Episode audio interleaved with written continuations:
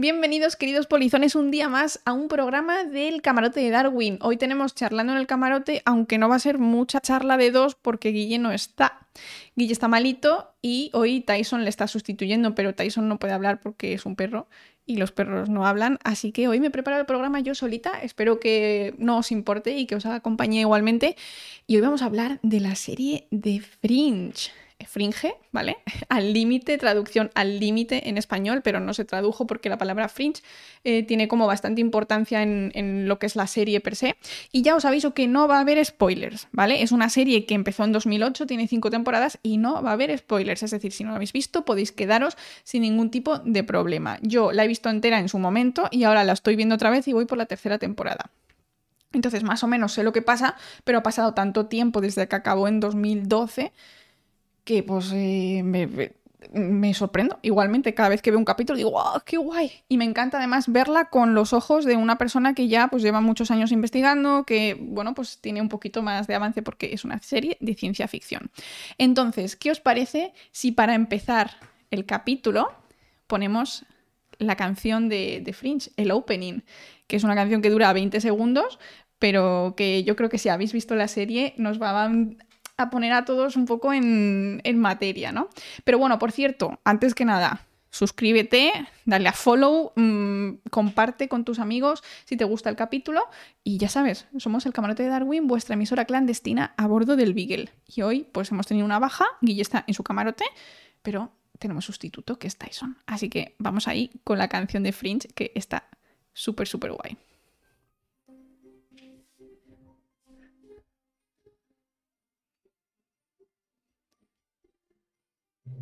¡Mierda! Soy su normal, no se oye.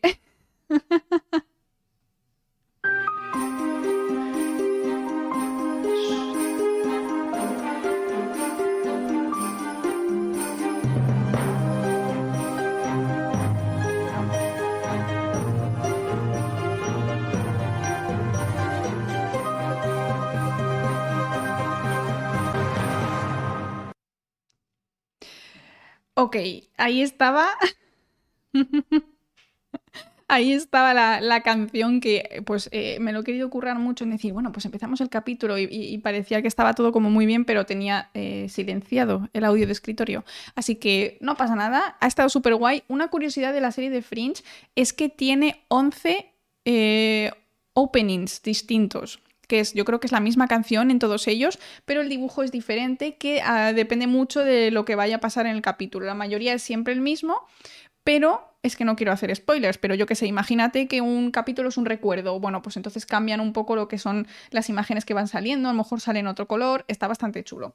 Así que es otra cosa que podéis prestar atención. Y luego hablaremos también de los símbolos, que no me voy a centrar en eso, pero las palabras y las imágenes que van saliendo, al parecer hay un montón de fans en internet que, podéis eh, literalmente investigar un montón al respecto. Y es que hay un montón de curiosidades en la serie que es otra de las cosas guays que tiene Fringe, que ya no solo lo que puedes analizar en plan por encima en un capítulo, sino que tú te metes en un blog de estos profundos del Internet de 2008 a 2012, que es más o menos cuando duró la serie, que eh, te, cuentan locuras, en plan teorías y, y, muy, muy al estilo Lost, ¿vale? Y esto viene también porque esta serie está hecha por JJ Abrams, creo.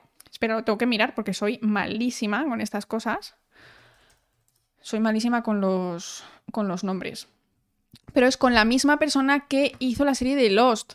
Entonces, claro, si tú haces Lost y a la gente le encanta Lost y están perdidos en español y están todos con las teorías y las conspiraciones, creo que te gusta también que, andes, pues, eh, que ande la gente hablando de tu serie todo el rato, entonces metes como mensajes secretos, eso, los dibujos, etcétera. Sí, es, es creada por JJ Abrams, así que, así que bastante guay. Entonces, vamos ahí con las imágenes y aquí tenemos a nuestros eh, tres principales eh, caracteres, personajes que son Olivia, Walter y Peter.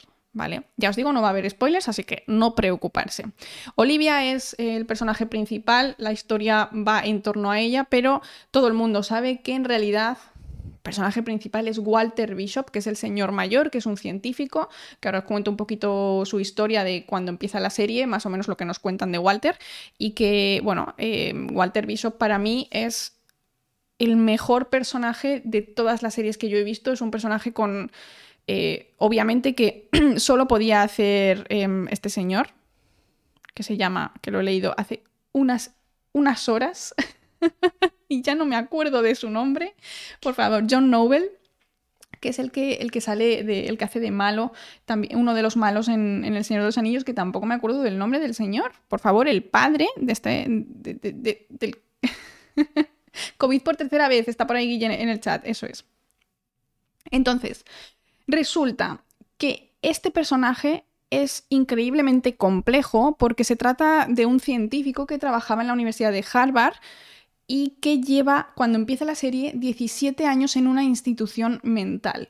Y tiene una especie de comportamiento, pues una mezcla entre infantiloide y, adulto, ¿no? Es como que, tiene unos cambios de humor muy interesantes que, encajan perfectamente con lo que es Walter Bishop. Es un, es un, niño cuando está en el laboratorio y se emociona muchísimo por cosas que a la mayoría nos asustarían. En plan, un bicho rarísimo, un caso de un virus gigante y, entonces Walter Bishop está súper contento y súper emocionado y luego de repente le cambia completamente el humor por un recuerdo que tiene del pasado y se le ve que cambia completamente a oscuro. Entonces yo creo que solo John Noble podía hacerlo así y yo creo que debido a esta serie él, él es mi actor favorito.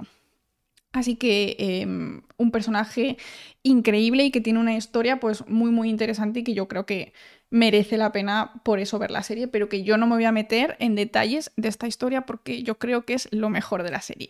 Luego tenemos a Olivia, que es un agente del FBI, que la destinan a Fringe, ¿vale? Fringe es una sección del FBI que se encarga de estudiar fenómenos casi sobrenaturales. Fringe, cuando lo traduces a español, te pueden decir que es, por ejemplo, eh, flequillo, al límite, rozando, ¿no? Como caerte de un acantilado, ese, ese límite, ¿no? Ese borde. Y entonces Fringe es como la ciencia al borde de lo increíble, de lo que no es ciencia, ¿no? De lo que es casi magia o cosas increíbles que no nos podemos imaginar, pues lo típico de viajar en el tiempo, mundos paralelos, mm, señores implosionando, virus gigantes, cosas que la ciencia normal pues no estudia. Entonces hay una división en el FBI que cuando hay un caso raro pues llega esta gente y lo analizan. Entonces, al fin y al cabo es una serie policíaca, capítulo a capítulo, tú podrías ver un capítulo así libre y tú tendrías tu historia de tu caso, pero siempre por el fondo tienes la historia principal de la serie de los personajes, que para mí, dentro de todas estas series que son de capítulo a capítulo, es la mejor historia de background, porque es compleja, está muy bien ligada y sí que dicen que al final pues no acabó muy bien porque la medio cancelaron antes de tal y cual, pero bueno, estas cosas ya se sabe que, que pasan, pero en general me parece súper, súper guay. Claro, es como CSI, pero es que la historia es más guay, a mí me parece. Porque CSI, pues al fin y al cabo, pues tiene una historia, pero no, no es más que la historia de los personajes per se. La historia de Fringe es algo mucho más grande y que, y que embarca el mundo entero. Y ya incluso, ¿no? Ya no voy a decir más. que me tiráis de la lengua, me tiráis de la lengua. Así que eh, súper guay estos tres personajes y luego tenemos a Peter Bishop, que es el hijo de Walter Bishop, el científico, que, eh, bueno, pues es, no tiene muy buena relación con su padre, entonces Olivia va a buscarle porque dice, bueno, es que uno de los casos que hemos encontrado están relacionados con los estudios de tu padre de cuando trabajaba en la Universidad de Harvard, en Boston, y necesitamos que le saques de la institución mental y que seas la persona que se encarga de cuidarle, entre comillas, ¿no? Porque ya sabemos que es una persona pues, que sí está en una institución mental que no es muy estable mentalmente. Entonces la serie se desarrolla en que estos tres personajes pues eh, van juntos por ahí encontrando casos y resolviéndolos. Viste entera en dos semanas, Fringe. Ostras, pues son 100 capítulos, ¿eh? Son muchísimos capítulos. Ahora la podéis ver en HBO Max, están todos los capítulos ahí Incluso un capítulo que se medio coló de sitio lo han puesto donde más o menos tocaba, aunque queda un poco extraño igualmente, pero, pero sí, em, está la serie entera, la podéis ver toda. Ok, aquí nada, otra, otro dibujo, pues eso, que sale de, la serie. Está bastante guay, en plan segunda temporada. Y aquí, pues un poquito más eh, los personajes, ¿vale? Eh, esto es una temporada más avanzada y algunos personajes que no son tan relevantes para el capítulo de hoy. Pero un personaje bastante relevante, del que no he puesto luego foto individual, es Nina Sharp. Porque algo que es muy interesante en el mundo de Fringe es una super compañía que se llama Massive Dynamics. Massive Dynamics es una compañía que tiene una tecnología ultra avanzada, ¿no? Sería como Microsoft, pero si no hubiese nada más, ¿no? Es como si solo hubiese una compañía de, de, móviles o de ordenadores muy avanzada y es una compañía que hace de todo. Es una compañía bastante guay y la persona que la representa pues es esta mujer que además es como una, eh, pues eso, una manda más, la tía mola un montón, con su pelo rojo, a mí me gusta bastante, bastante el personaje, y ella misma, en uno de los capítulos, que esto tampoco es relevante para la historia, tiene un brazo biónico hecho por Massive Dynamics, y tienen, lo que mola es que tienen una tecnología que nadie más tiene, tienen como alcance a una investigación súper chula, mucho dinero y demás. Em, aquí salen todos guapísimos tomándose café en un bar, y la verdad, todos los personajes son como súper adorables, yo les quiero un montón. ¿Qué más tenemos por aquí? Ah, bueno, hemos puesto la canción y veíais que en la canción iban saliendo como palabras en plan mundos paralelos, no sé qué, em, telequinesis, mutantes, y iban saliendo también dibujos, ¿no? Y estos dibujos yo mm, creo que en principio para la historia no tienen una relevancia, sino que hay pues un montón de gente en internet que tiene teorías y de hecho se cree que estos dibujos son un alfabeto. Y por eso he puesto esta foto, ¿no? Que la hoja es la A, la manzana es la C y así. Y hay un montón de, de teorías de gente explicando. Pues en cada capítulo te ponen un dibujo grande y significa tal. Pero vamos, que eso no te lo dicen en la serie ni nada. Tú simplemente ves la serie y si no te fijas en los símbolos, pues tampoco. Entonces me parece guay porque es un, nivel extra que le puedes dar cuando quieres hacer tu investigación sobre Fringe. Y a mí lo que siempre me gustó de Fringe es que tiene los tiene una manzana y en, los huesecitos de la manzana está cortada a la mitad, dentro hay fetos. Y es que me parece, me parece bastante guay, la verdad, porque tiene mucho que ver con algunos de los casos que si bebés raros, que si bebés mutantes, es que son cosas súper, súper guays, la verdad, súper chula. Vale, ¿qué más tengo por aquí? Bueno, aquí tenemos a Walter Bishop, eh, nuestro queridísimo científico, que además le encantan las chucherías, le encanta el LSD y yo quería hacer, bueno, he hablado con Fabio ayer y digo, no sé si contar un poco cómo, cómo se hace el LSD y demás, porque hay un momento muy interesante al principio de la serie que dice Walter, but first, let's make some LSD. En plan, vamos a investigar el caso, pero primero vamos a hacer el LSD. Pero me dijo Fabio, creo que no puedes hablar de esas, de hacer drogas en internet, Laura. Y yo dije, ah, vale. Entonces, no se va a hablar de cómo hacer LSD, pero sí que hay una historia bastante curiosa con el tema del LSD y es que a Walter le encantan las drogas, eh, pues eso, alucinógenas, eh, todo el tema del cerebro, que te encienden más el cerebro y demás, y muchos de los experimentos que él hace van en esa dirección. Entonces, él es una persona que consume este tipo de drogas eh, recreativamente y también para sus experimentos. Incluso a veces se las toma porque, porque había de más y ya está, y se las toma, ¿no? Entonces, la historia del LSD es bastante curiosa porque em, el LSD lo descubrió un químico en Suiza, Albert Hoffman, en 1938. ¿Vale? Pero cuando él lo descubrió, estaba buscando un compuesto químico del cornezuelo del centeno, que es una planta que ya sabéis que también puede producir alucinaciones y que el tema también de las brujas de Salem y muchas intoxicaciones que ha habido en plan brujiles por el mundo son culpa del cornezuelo del centeno, que es un hongo que crece en el centeno y que produce pues compuestos alucinógenos. Entonces, este señor quería simplemente aislar estos productos para eh, utilizarlos en su eh, farmacéutica donde él trabajaba, que era un científico. ¿Y qué pasó? Pues que se quedó ahí apartado y olvidado en un... Eh, pues ahí, en una esquina, ¿no? Del laboratorio y tal. Pasan cinco años y dice, bueno, voy a darle una nueva oportunidad. ¿Y qué pasó? Pasó que Hoffman probó el LSD que él mismo había purificado del cornezuelo del, del centeno. Esto es bastante interesante. Entonces él tiene un viaje tiene un viaje. LSD es eh, ácido lisérgico o dietilamina de ácido lisérgico, lo tengo por aquí, exactamente. Entonces, nada, a este señor se le ocurre, eh, se le ocurre probar el LSD y, bueno, pues eh, el día que lo prueba, se va en bicicleta él todavía no le ha dado el subidón este, ¿vale? Y se va en bicicleta. Y lo que pasaba entonces, esto fue en 1943, el 19 de abril de 1943 es considerado como el día de la bicicleta, pero no por la bicicleta, sino eh, llamado de manera secreta por la gente que consume el LSD y demás. Y es que básicamente le empezó a ir a subir, a subir, a subir y tuvo como un viaje como flipante, que, casi que no llegó a casa, en plan iba alucinando, lo pasó muy mal y luego ya como que se le pasó lo malo y ya lo pasó muy bien, ¿no? Entonces fue como... Es como un símbolo, ¿no? El, señor totalmente drogado en Suiza el 19 de abril. Eh, y además es que eh, era puro era puro, porque este señor era químico, entonces entiendo que él tenía acceso a, una purificación bastante, bastante importante ¿no? del LSD. Y, pues nada, esa, esa, es la historia, pero lo curioso del tema del LSD es que, bueno, se, se descubre en los 40, entre que se empieza a hacer más famoso y demás, 50-60, pero durante los 80, es una cosa muy interesante, durante los 80 el LSD, aunque ya estaba extendido, estaba como bastante extendido entre científicos. Por alguna razón, todavía no se habían encontrado pues, eh, efectos secundarios, ¿vale? A tomar ciertas cantidades.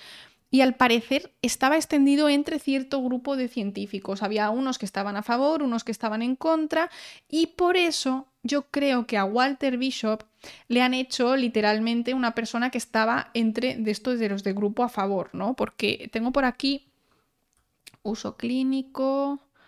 Eh, Huxley, este señor, el del, libro, el escritor, estaba bastante en contra. No, no sé si encuentro la información, pero ya os digo que eh, he visto como grupos de gente, grupos de científicos que estaban a favor y grupos de científicos que estaban en contra. Y luego ya eh, fue tirando. Y efectivamente, em, no, no, hace falta que paséis links porque no. Porque no, no los puedo abrir y no los voy a abrir porque tengo un programa que está bien cargadito de información y no me da para más. Pero sí, efectivamente, se hicieron muchos experimentos con, con la CIA la CIA hizo muchos experimentos con el LSD y de ahí viene también que Walter hiciera muchos de sus experimentos con estas drogas eh, alucinógenas, etcétera, no solo con LSD, sino con otro tipo. Y tardaron mucho tiempo en, aceptarlo, pero eh, en los últimos años sí que aceptaron que efectivamente hubo experimentos ilegales y que drogaban a la gente sin su consentimiento para ver los efectos del LSD. Entonces, eh, estos documentos se pueden encontrar, están, están en todas partes no, no en plan, te los encuentras debajo de tu casa, pero eh, si buscas un poquito los puedes encontrar, no son nada, nada raros y yo creo que efectivamente han creado al personaje de Walter Bishop por esta línea. Es un personaje que eh, acepta eh, la consumición de drogas alucinógenas de forma recreativa y también lo, pues, literalmente hacía experimentos con él. Entonces, pues ahí está. Y sí que se cree que había cosas del gobierno detrás del laboratorio de Walter Bishop, pero esto no se dice de manera muy abierta. Así que es bastante curioso el tema de Walter. A mí me gusta un montón este personaje. Y veis, tiene, tiene una cara así un poco como como divertida, ¿no? En esta foto pues está con su bata de laboratorio, en su laboratorio de Harvard y tiene las manos ensangrentadas porque habrá estado pues cogiendo algún órgano para analizarlo o lo que sea, pero está súper contento. Entonces a mí me encanta, me encanta esa mezcla de, no sé, le veo totalmente como un genio infantil, me encanta. ¿Veis? Y aquí está un poquito más serio también en su laboratorio de Harvard, que es un laboratorio pues muy a los años 80, eh, con ladrillo visto, con un montón de viales y de, cosas de químicas. Por cierto, Walter Bishop oficialmente no, existe, pero en la serie él es bioquímico, lo que obviamente a mí me encanta, porque yo soy bioquímica, entonces eh, me encanta tener como un referente científico loco eh, tan maravilloso como Walter. Walter no es ni malo ni bueno, va cambiando. Es decir, tiene días que está de mal humor, tiene días que está de buen humor, pero eh, sin duda es un personaje con el que tú te identificas muchas veces. ¿Vale? Aunque tú no reaccionas es así, es un personaje que, con el que es muy muy fácil identificarse. Veis aquí con sus gafas de laboratorio. Eh, buenísimo, una actuación eh, maravillosa de, John Noble, a mí me encanta. Y luego está Olivia, pues que es un agente del FBI, es una persona pues que quiere resolver todos los casos y quiere salvar a, a todas las víctimas y todo, pues es la típica em, policía de serie. ¿no? La típica buena, la típica protagonista, majísima. Recomiendo esta serie verla, por favor, en versión original, porque yo nunca la había visto en español. Y hoy buscando algún capítulo, buscando algún dato para alguno de los programas, me ha saltado eh, traducida, porque yo nunca veo en el ordenador, entonces he iniciado sesión y por la razón que sea me ha saltado traducida y de verdad que Olivia Dunham, eh, Anna Torf, que es eh, la actriz, que por cierto ha salido recientemente también en The Last of Us, y tiene un papel, me recordó mucho a Olivia Dunham, la voz que tiene no hace justicia a la traducción. Olivia tiene una voz muy grave, como muy ronca, por decirlo de una manera. Es casi como una persona que fuma, aunque no fuma, pero es de ese, tipo de voz. Y la traducción que le han hecho al español es eh, completamente ridícula. Es una señora en plan, bueno, pues nada, vamos a resolver este caso. Y entonces es que me da vergüenza porque eso no es lo que es Olivia. Olivia es una persona muy seria, muy centrada en su trabajo, muy... El tono lo tiene siempre muy neutro, entonces no pega nada la traducción que han hecho. Así que eh, súper guay Olivia, a mí me encanta y, además yo estoy enamorada de ella. O sea, yo quiero ser la novia de Olivia porque es un personaje maravilloso. Y bueno, y quiero que, que Walter Bishop sea mi jefe de tesis y hacer descubrimientos chulos sobre, sobre LSD y sobre aliens y sobre cosas chulas. Y bueno, aquí tenemos más a Olivia en la típica foto de, la cadena Fox, que es donde se emitía, donde la vi yo. Yo creo que yo vi Fringe en Fox o, similar. Y pues siempre hay muchas fórmulas matemáticas que no tienen por qué significar nada, pero molan un montón ver estos cómics, es bastante chulo. Y luego aquí, pues nada, tenemos a, Peter Bishop, que está protagonizado, bueno, protagonizado, está eh, actuado por Joshua Jackson, que es este... yo tengo que decir que no me encanta este actor para este papel, aunque a mí me encanta Peter Bishop. Es, Joshua Jackson le veo como un chaval muy bueno, como un chico, pues yo que sé, que podría ser como tu novio de adolescente porque pues es, es como súper estudioso, súper listo y demás. Y le intentan poner como un chico un poco duro, ¿no? En plan, es bueno y es listo, pero también es duro y es violento. Y a Joshua Jackson no le pega nada ser violento, pero bueno, eh, pues ahí está. Ahí he encontrado una foto de él que sale aquí guapísimo con su traje en una de estas imágenes promocionales. Y pues os la he puesto porque sale Peter.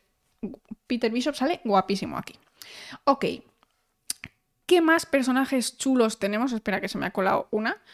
Tenemos eh, a Broyles, que es el jefe de la división Fringe en, la serie, ¿vale? Es el jefe de Olivia y está, está hecho por, es que no sé cómo se dice, está actuado, no me sale la palabra ayuda. Está... Mm, ayuda. Interpretado, gracias.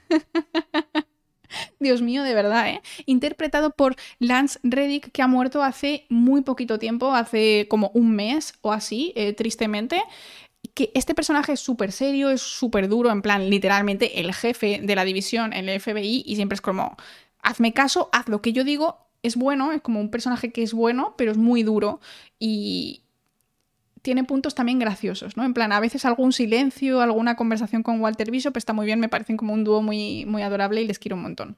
Así que efectivamente, eh, una pena que haya fallecido porque era bastante joven, creo que tenía como 60 años o algo así, así que una pena. Y el último personaje que os quería mencionar, que para mí es eh, súper adorable, es Astrid. ¿Vale? Este personaje es una persona que trabaja en el FBI que le asignan para ser literalmente técnico de laboratorio de Walter Bishop.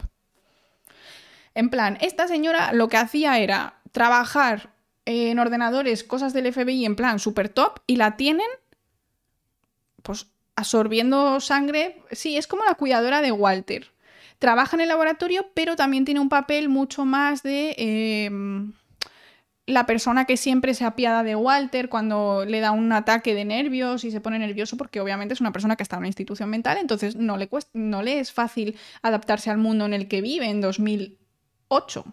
Que es cuando sale la serie. Después de 17 años han cambiado muchas cosas y claro, Walter no lo lleva bien y Astrid es la persona que se encarga. Y me encanta la relación con Walter porque Walter nunca se acuerda de su nombre y la llama muchas veces Astro, Asteroid y me encanta. Entonces para mí esta chica es Asteroid.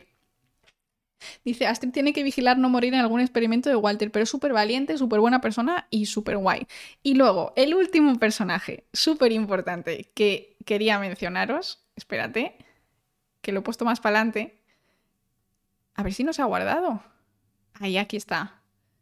Es la queridísima vaca Jean, que sí, en el laboratorio de Walter Bishop, como el FBI le dice, puedes tener lo que quieras. O sea, si tú me ayudas a resolver los casos fringe, estos tan raros, puedes tener absolutamente lo que quieras. Y dijo, ah, sí, pues yo quiero una vaca quiero una vaca y la vaca se va a llamar Jean y la tienen literalmente dentro del laboratorio de Harvard. O sea, es una locura. Y aquí la veis eh, celebrando el cumple, pues no sé si será el cumple de Peter o el de Olivia o lo que sea, con un gorrito de cumpleaños. Y aquí la tienen con un traje del FBI a la vaca. Y la vaca la tienen porque a Walter le encantan los batidos de leche fresca.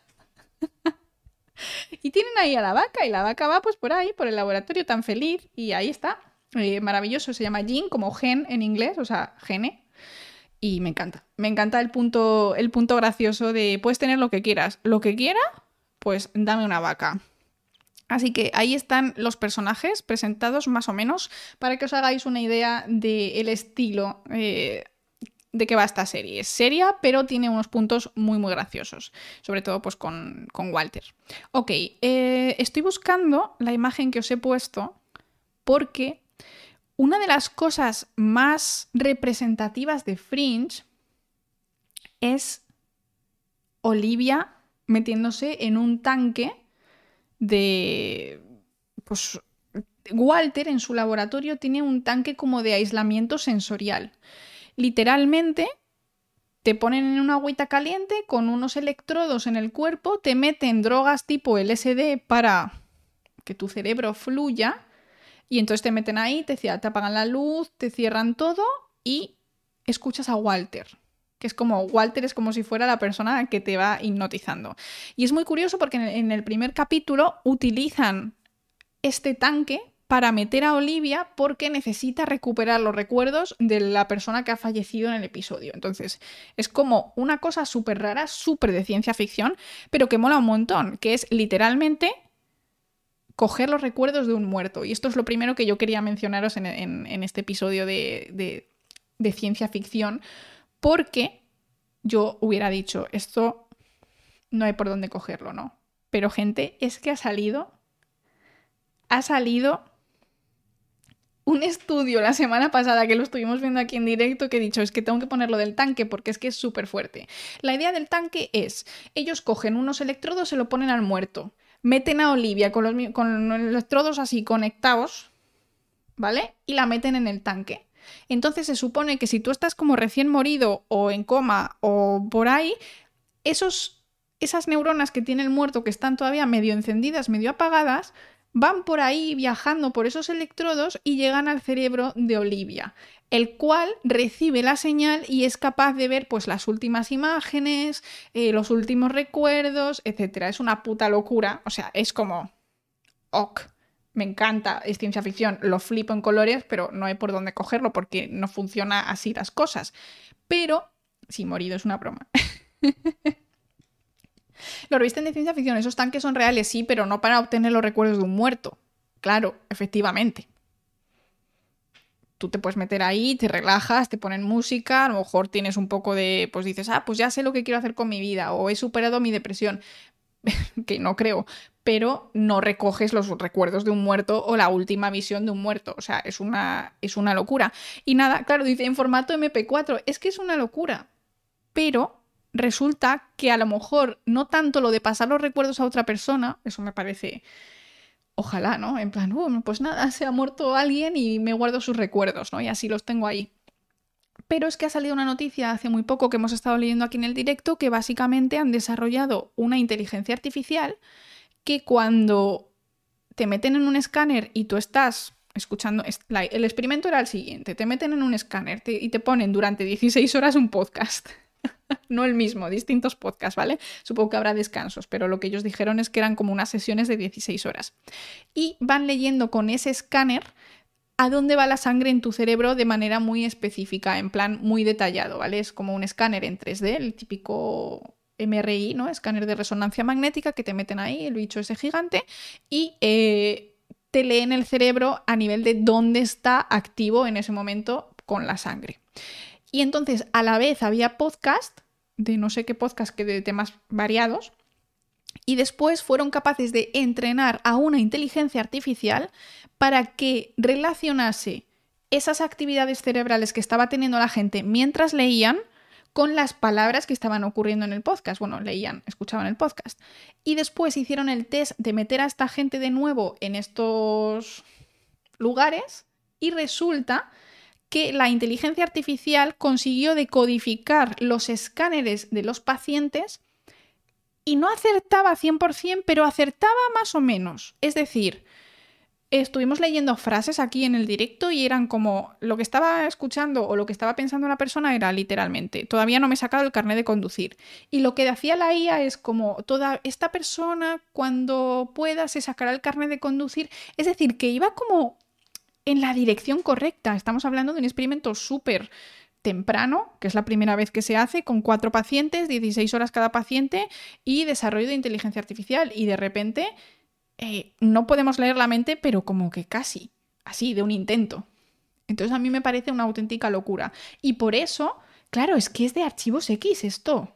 Es que, eh, efectivamente, el caso, solo te podían leer la mente si tú lo permitías. De alguna manera era como que tú podías pensar fácil o podías pensar difícil. Entiendo que, que eso, pues no sé muy bien. Como, pero eh, creo que tienen que ir hacia adelante con este tema. Da miedo, lo estuvimos comentando, da miedo, es curioso, pero también podría ayudar a mucha gente que no se puede comunicar, que está literalmente encerrada en un cuerpo que no se puede mover y todo eso. Pero ya os digo que esto está muy lejos de que funcione a nivel universal, porque lo que decía el estudio es que también era específico de cada paciente cada paciente pensamos de una manera. Entonces, si a ti no te han hecho ningún análisis, no van a saber cómo decodificar tu cerebro.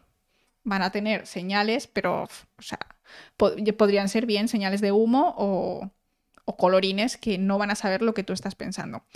Pero es curioso, da miedo, pero efectivamente aquí tenemos a Olivia saliendo del tanque, que claro, Olivia ha cogido los recuerdos de su, del paciente que estaban intentando, que estaba medio muerto el señor, y no es lo mismo, pero ostras, se acerca peligrosamente a una realidad que, que poca gente queremos, ¿eh? Que se pueda leer la mente. Así que ahí está. Tengo otra foto por ahí, también de Olivia, que esta, esta foto era pues de publicidad que sale desde arriba, una foto muy bonita con su pelo que pone fringe y Olivia pues sumergida en el tanque, una foto preciosa que, que me encanta. Así que si os dicen de haceros análisis, escáneres para leeros la mente, decir que no, por si acaso, por si acaso. Es que solo faltan los coches voladores. Bueno, faltan muchas cosas en realidad, porque en la serie de Fringe he estado intentando hacer un, barrido de los capítulos así por encima de, sobre todo primera y segunda temporada, es lo que he mirado, y muchas son auténticas locuras, ¿eh? Auténticas locuras. O sea, em, virus grandes. Encontré uno que este no lo, no lo he mencionado así de manera importante. Encontré, era como una especie de babosa gigante, literal, así, pero decían que era un virus. Y eso físicamente no tiene ningún sentido, porque un virus es una cubierta de proteínas y lípido y relleno de cosas, que son ADN y proteínas, para pincharse dentro de una célula. Un virus que no puede entrar dentro de una célula ya pierde la capacidad de ser virus, entonces sería simplemente un parásito grande. Pero ellos dicen, no, no, es el virus del resfriado, pero grande, y era una babosa. Entonces eso se me hizo súper extraño, pero, pero bueno, curioso. Entonces, la mayoría de la serie está llena de auténticas locuras, pero que son súper divertidas de ver y yo, yo lo recomiendo. Oscar dice que él sí se metería en el tanque. Pues nos cuentas, Oscar. pero ya os digo que hacen cosas súper, súper chulas. Vale, ¿qué más tenemos por aquí? Que tengo una lista. Recuerdos de muerto. Eso ya está hecho. Que tú tengas recuerdos de muerto lo veo súper complicado porque entiendo que sí que te Es que, es que, a ver, esto tiene, tiene detalles que se pueden salvar, ¿eh? Con los de recuerdo de muerto. Hay experimentos que también los hemos, los hemos, visto aquí en el directo un montón de veces, que es que hay personas a las que le ponen electrodos en su cerebro y los que son muy chiquititos, que son como agujas minúsculas, en plan nanoagujas. Te ponen esos electrodos y depende de dónde te los pongan, pueden activarte un grupo de neuronas que están justo en esa zona. En plan, si te los ponen aquí, pues se te activan las neuronas de aquí, si te los ponen allá, pues las de allá. ¿Y qué han hecho? A una persona en particular han conseguido con unos electrodos que le pusieron aquí en la parte de atrás. Esta persona se iba a operar específicamente de epilepsia, que ya sabéis que te quitan el trocito de cerebro que está como activándose todo el rato y así es como suelen curar algunos tipos de epilepsia. Y de paso dijeron, oye, mientras tenemos aquí el cerebro abierto, ¿te importa si te hacemos unos exámenes? Y dijo, bueno, pues sí, vale, ok. Pues nada, te ponemos aquí unos electrodos en esta zona y nos dices, nos dices qué vas a ver. Entonces le pusieron unos electrodos en la zona en la que ese paciente procesaba las caras. Cuando tú estás viendo una cara, pues algunas neuronas de tu cerebro eh, se, estimulan. ¿Y qué pasó? Que le estimularon unas neuronas específicas y este señor empezó a ver caras en, en las cosas. O sea, que esto cale que esto cale en la sociedad, que unos científicos han hecho que un señor vea caras en un cuadrado, en plan, pañuelos suaves, con ojos picasianos. Da puto miedo, pero claro, si tú esto, si tú esto lo coges y lo pones en la zona de la memoria de una persona y le das las descargas para que se activen las mismas neuronas que se activan cuando otra persona está sintiendo un recuerdo determinado, es una locura y no puede pasar porque todo esto es muy subjetivo y supongo que depende de todas las neuronas que hay alrededor, etc. Pero no está, no es tan loco el tema de Olivia metida en un tanque cogiendo los recuerdos del muerto. Es loco, porque es ciencia ficción, pero no es magia. O sea, esto no es magia, no es inventado de decir, bueno, pues es que por el poder del amor eh, me meto en el carril 9 y 3 cuartos. No, esto literalmente está pensado en que las neuronas tienen un potencial de acción, esto es energía, y podrías pasar esa activación neuronal de una persona a otra. Primero, pues si es un muerto, pues está regular el tema porque ya las neuronas están un poco moribundas. Y segundo, tendrías que encontrar una zona un poco vacía de tu cerebro, porque claro, si tú activas ciertas neuronas, a lo mejor lo que haces es activar ciertos otros recuerdos tuyos, no del otro señor. Aún así, claro, si está muerto, no. Si está a lo mejor en coma y justo está soñando con ciertas cosas, pues yo qué sé. Solo digo, esto no creo que pueda pasar nunca. Eh, ni por mucho que avance la ciencia, me parece totalmente ciencia ficción.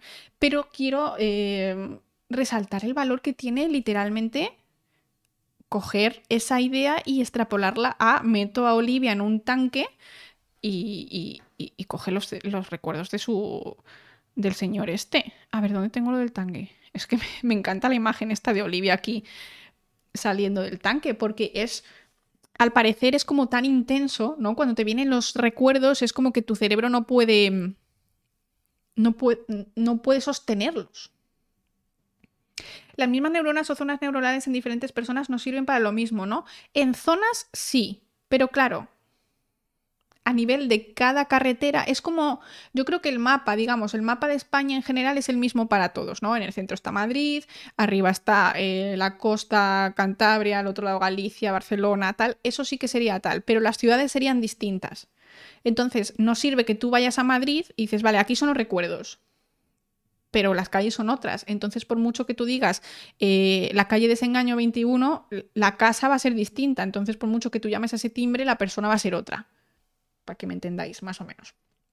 Entonces yo creo que no es transferible los recuerdos por esa misma razón, porque aunque la zona de la memoria sí sea la misma para todo, la, la memoria en sí es particular de cada persona, porque se cree, esto no está muy estudiado, no lo sabemos claramente, no entendemos muy bien qué es la memoria, pero se cree que la memoria es que las células están ancladas en una posición determinada. Tyson, no raspes, mi amor. No puedes tener frío, hace 200 grados. Estoy en verano, o sea, estoy en pantalón corto.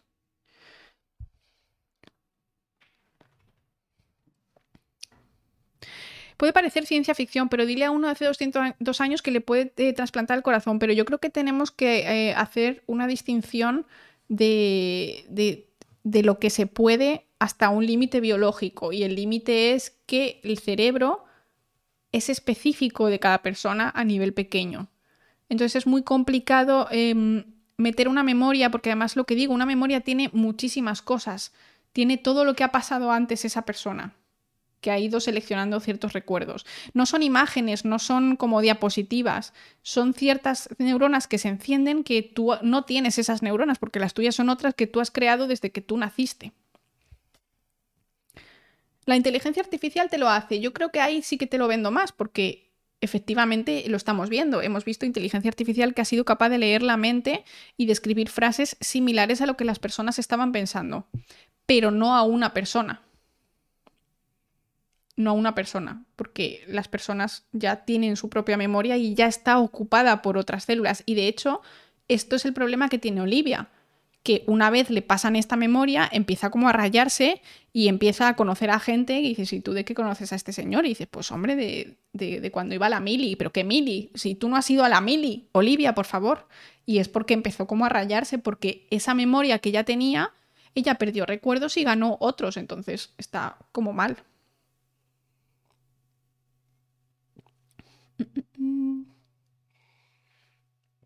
Cuando hay gente que le cuentan cosas y por algún motivo integra esas cosas como suyas. Eso pasa mucho cuando las madres cuentan cosas a los niños. En plan, no, es que cuando tú eras pequeño te pasó esto una vez, te caíste y tal, y aunque tú lo has olvidado, cuando te lo ha contado tanto tu madre, lo integras como tuyo. Yo creo que eso es bastante normal, ¿eh? Le pasa a la mayoría de personas.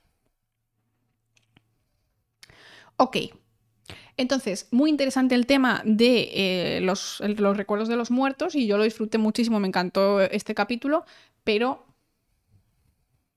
no está muy cerca de la realidad. Ahora, inteligencias artificiales que puedan leer nuestros pensamientos está más cerca de la realidad que transferirlos a otras personas. Ok, busco lo siguiente.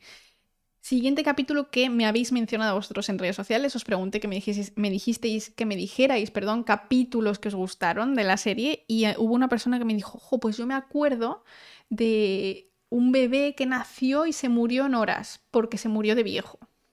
Y tenemos esta imagen, que es la única que he encontrado que no fuera un poco horrible, que simplemente pues un viejo un poco rojo porque es porque del nacimiento y resulta, en el capítulo, este, este capítulo es súper interesante porque hay un montón de cosas. No es solo el tema del envejecimiento, que obviamente me da pie para hablaros de la progeria, que es una enfermedad genética conocida como la enfermedad de Benjamin Button, que son niños que nacen normales, pero de repente empiezan a envejecer súper rápido, pierden el pelo, se les arruga mucho la cara.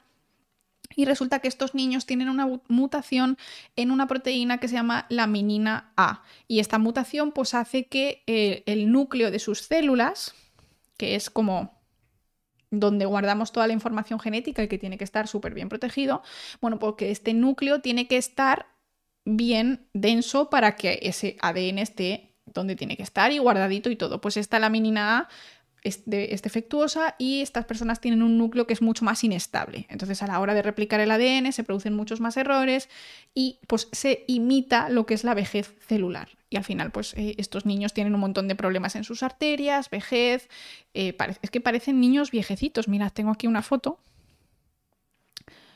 que es se ve claramente que es una niña pequeña, pero eh, ya empieza a tener pues el pelito así que se le ha caído y más adelante pues tiene, tienen arrugas y son como personas viejas pequeñitas. Da bastante mal rollo, la verdad. Ay, lo comentaste tú. ok, pues voy a comentaros la razón porque está el tema bastante interesante.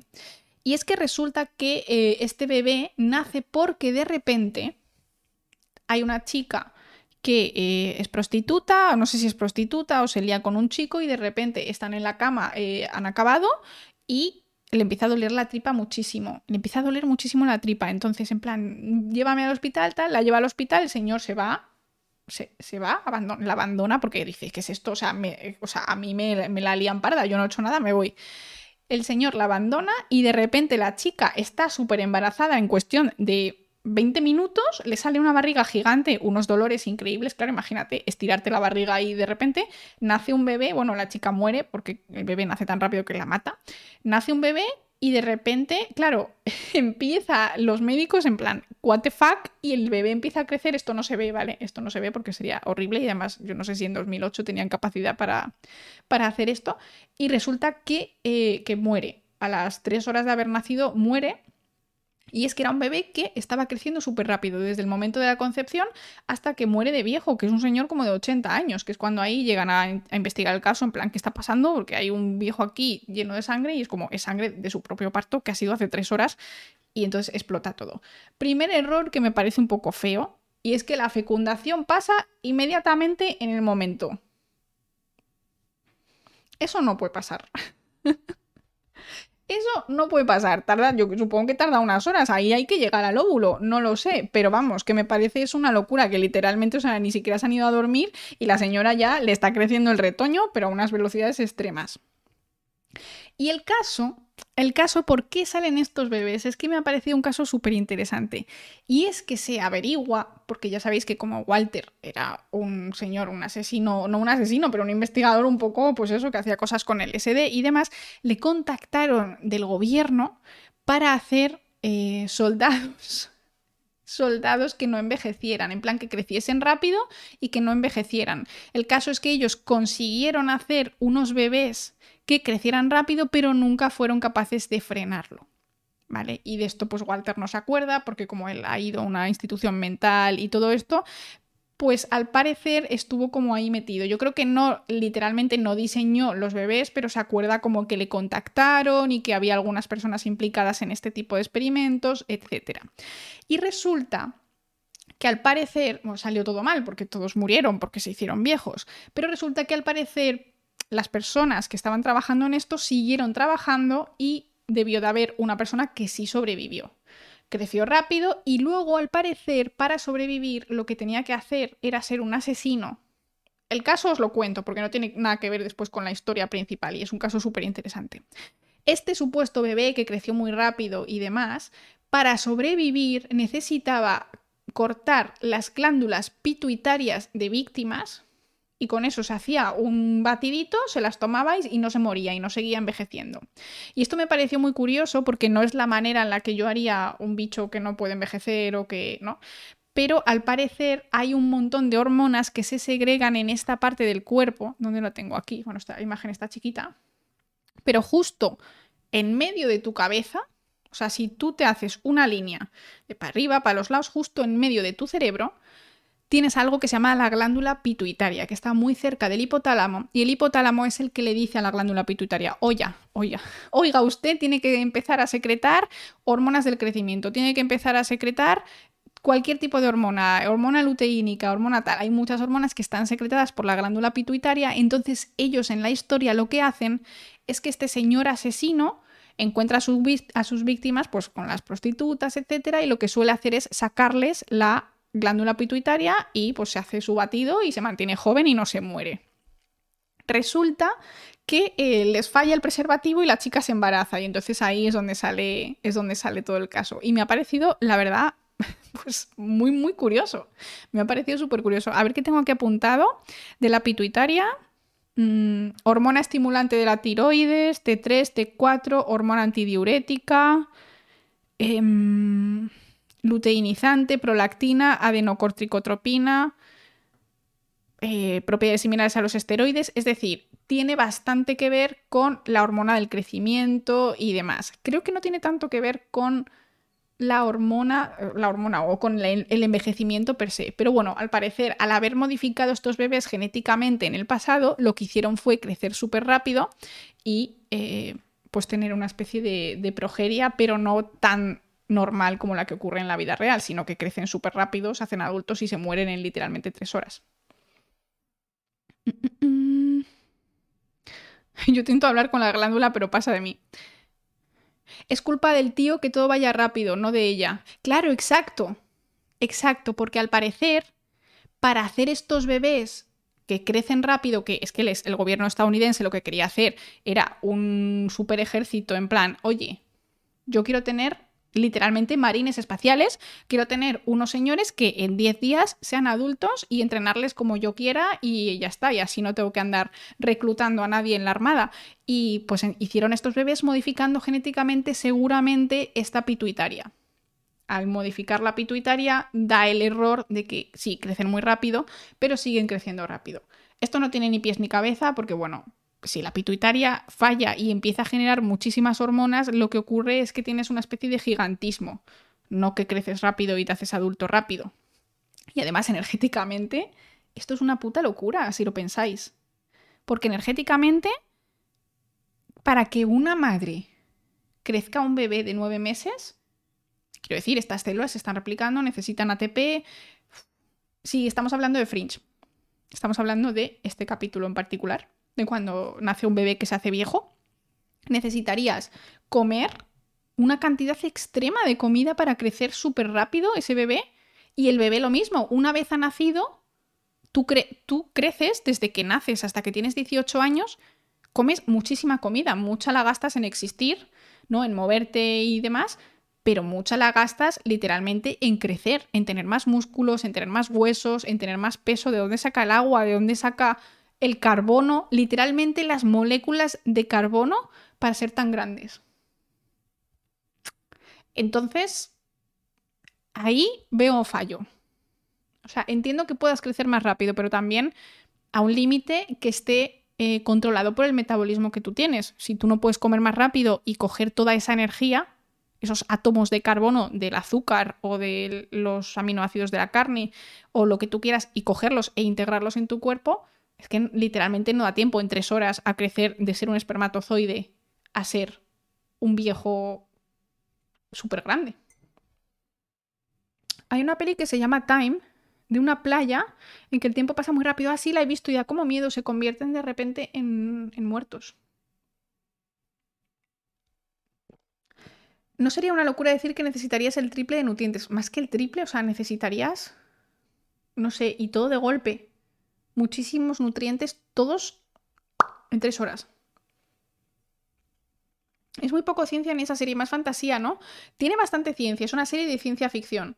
Y está, está basada en, en, cosas que tienen que ver bastante con la ciencia. En algunas pues se va un poco de madre, pero en otras la verdad es que mola un montón. Pero obviamente es ciencia ficción. O sea, una serie de ciencia ficción no tiene que ser realista. Porque entonces no sería una serie de ciencia ficción, sería una serie de la actualidad una serie de ciencia ficción basa lo que ocurre en la ciencia. Y hay cosas. la serie es Fringe. Está. Momento, os pongo la imagen. Fringe. Esta serie. Está muy chula. Entonces, usa unas ideas científicas como base y luego las, las, tergiversa y las modifica muchísimo para que sea, pues eso, la ficción. Y a mí me parece bastante guay. Y, esta serie que está hecha en 2008 ha modificado, o sea, cogía muchas cosas que en su momento eran auténticas locuras, pero hoy no son tanta locura. Entonces, eso es lo que hace también interesante a las series de ciencia ficción. Podéis buscar el canal de Gisbanos, que ella es experta en ciencia ficción, y siempre dice que la ciencia ficción es la que guía la ciencia, porque las ideas son las que tiran después de los científicos. Claro, el plan en 2008 era una locura, pero a lo mejor ahora no es tanta locura. Lo del niño este que crece sí que es locura, pero hemos visto antes. ¿Quién ha sido? ¿Quién? Que no veo. Alirio, muchísimas gracias por esos cinco meses. Te lo agradezco un montón. Muchísimas gracias.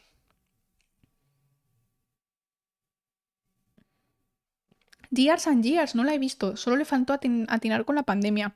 Hubo un señor que atinó con la pandemia que dijo que en 2018 así iba a salir un virus en, en una ciudad de China. Interesante. Vale. Entonces, como nos dice David, Fringe, que lo he dicho al principio, se traduce en español como al límite. Entonces, al límite es como en el límite entre la ciencia y la ficción. Utilizan muchísimos elementos reales de ciencia, que lo son, y los pasa al siguiente nivel, en este caso para hacer la serie pues ciencia ficción, pero a mí me parece que está hecho de una manera estupenda y luego hay otras que son una auténtica locura, pero te lo pasas bien igual, es súper chulo. Vale, ¿qué más tengo por aquí? ¿Qué más episodios he puesto? Vale. El crecimiento respecto a las hormonas de la pituitaria, el crecimiento, la pubertad, calvicie e incluso sensaciones como el hambre y la sed son solo algunos de los ejemplos que son influenciados por el sistema endocrino. Entonces, claro, ellos lo que hicieron, les encargaron hacer unos señores que crecían rápido para tener un ejército en media hora y dijeron, pues ¿a dónde vamos? Pues al sistema endocrino. Y eso hicieron, modificaron genéticamente bebés en los 80, ¿cómo? No lo sé, pero bueno, al parecer lo hicieron, eso es parte de la ficción, y eh, no funcionó porque se morían de viejos, porque crecían súper rápido y también envejecían súper rápido. Entonces dejaron el tema y años después pues volvió a salir el problemilla por ahí, como suele pasar en estas series de casos fríos. Vale, ¿qué más? Em, capítulo 5 de la primera temporada. Tampoco es relevante para la historia, nada de lo que estoy contando es relevante para la historia. A ver si lo encuentro. Este. Este chico el pobrecillo, es un pobre desgraciado, ¿vale? Este chaval, el capítulo se llama Power Hungry en inglés, no sé cómo se llama en español, pero se llama, o sea, se traduce como hambriento de, de poder, ¿vale? Power, pero power también es electricidad, entonces entiendo que es hambriento de electricidad. Entonces resulta que mm, este pobre señor tenía una vida de mierda, su madre le medio maltrataba, todavía vivía con su madre y tiene como 35 años, el, jefe suyo era una mierda, y entonces al parecer va a un sitio a que le hagan un tratamiento porque le van a decir que se siente muy bien. Le hacen un tratamiento, él no sabe qué pasa, y a los días empiezan a pasarle cosas súper extrañas cosas tan extrañas como, por ejemplo, que los ordenadores se apagan cuando él va por ahí, en plan con da un chispazo y se apaga todo, va en un ascensor, empieza a, poner, a ponerse súper nervioso y el ascensor peta y se mueren todos los que van en ese ascensor y ahí entran nuestros eh, queridos agentes de, la unidad Fringe y eh, se dan cuenta que ese ascensor no es que se haya roto y se haya caído, sino que iba a toda leche hacia el suelo como en plan como si tuviese un motor extremo. ¿Y qué pasa? Que este señor le han modificado para que pueda cambiar el, eh, el campo magnético y la electricidad, etc. Entonces le va pasando que cuando él está muy nervioso no entiende qué pasa, pero va matando gente por donde va. Sí, sí, estamos hablando de Fringe. Y resulta que, eh, bueno, pues cómo lo hacen y demás, eh, no, no lo quiero mencionar tampoco mucho, pero hay una cosa que esto me pareció o sea, esto me pareció cuando lo vi en 2023, dije, no puede ser que esta serie sea de 2008. Y es que, y es que hace dos años salió un estudio en Nature en el que por fin entendemos cómo funciona el sistema de ver el campo electromagnético de las aves. ¿Y por qué digo que me parece curioso el tema en 2008 y en 2023? Pues que este señor se da la fuga. ¿No he cogido la imagen? No cogí la imagen. Bueno, da igual, era una imagen eh, sin más. Este señor se da la fuga. ¿Y qué pasa? Que Walter dice, este señor tiene los poderes electromagnéticos totalmente alterados. Tiene los poderes electromagnéticos alterados. Hay que encontrarle. ¿Cómo le encontramos? Y van y dicen, suelta las palomas. ¿Perdón? Encuentran a un señor que tiene la capacidad de modificar el campo magnético con palomas. ¿Vale? Ya se sospechaba que los aves podían identificar el campo magnético, etcétera, pero me pareció súper guay porque es que justo hace un par de años salió eso, este estudio en la revista Nature que explicaba cómo las aves son capaces literalmente de ver con sus ojos el campo magnético. Entonces van, ellos van por todo Boston, que es por donde se desarrolla la serie, persiguiendo con el coche a un grupo de palomas que tenían encerrados y que le dieron como le llevaron a la casa de este chico a las palomas y las palomas entendieron que sí, que este era el campo magnético que había que buscar la soltaron ahí en medio del campus y se fueron como locas y encontraron al chaval, porque claro, este señor tenía su propio campo magnético específico, ¿no? En plan como una, una, firma magnética especial y las palomas pudieron encontrarlo y me parece, o sea, me parece lo más de lo más. Y es que cuando salió la noticia yo hice un TikTok al respecto. Dejarme buscar un segundito porque es que me parece súper guay y quiero que lo veáis. Dura un minuto, ¿eh? Dura un minutito. Por cierto, si me queréis seguir en TikTok, eh, ahí tengo un montón de, de vídeos de curiosidades científicas. A ver si encuentro el de los. El de los petirrojos. Porque es que, claro, hago tantos vídeos que es imposible ya ver nada. Este no es, este es otra cosa, otro pajarito también. Míralo, aquí. Vale, lo voy a poner, ¿eh? Va a sonar el audio, pero está chulo. ¿Qué tiene que ver la mecánica cuántica con las aves migratorias? Te lo cuento. Este misterio lleva trayendo de cabeza a los científicos desde hace por lo menos 70 años, cuando Einstein ya se figuraba por sí mismo que las aves migratorias tenían que tener un sistema para orientarse más allá de la vista. Esta semana, un estudio en la portada de Nature ha mostrado cómo una proteína llamada criptocromo 4, que está presente en la retina de las aves migratorias nocturnas, puede utilizar la mecánica cuántica para sentir el campo magnético de la Tierra. Pero ¿cómo funciona este criptocromo 4? Pues al parecer la luz azul excita esta molécula de manera que quedan dos electrones bailando alrededor de cuatro de sus triptófanos. Los triptófanos son un aminoácido que tiene una cadena aromática, es decir, tienen un anillo de carbonos, lo cual permite que los electrones puedan moverse libremente a través de ellos. A estos electrones que se mueven libremente por los triptófanos los denominaremos en mecánica cuántica par de radicales y pueden moverse en la misma o en distinta dirección, originando que haya o no un entrelazamiento cuántico de los espines de estos electrones. Es decir, en un momento determinado del tiempo estos electrones pueden estar entrelazados mecánicamente o no, y estos estados se van alternando. El tiempo que pasan este par de radicales en un estado o en otro está balanceado, sin embargo el campo magnético puede romper este balance. Es como si un metrónomo pasase de estar perfectamente equilibrado a estar descompasado y pasar más tiempo en una mitad que en la otra. Y justo esto lo han podido observar los científicos al analizar la proteína criptocromo 4 del petirrojo, que es un ave migratoria nocturna y que han demostrado que es sensible al campo magnético. Ahí está.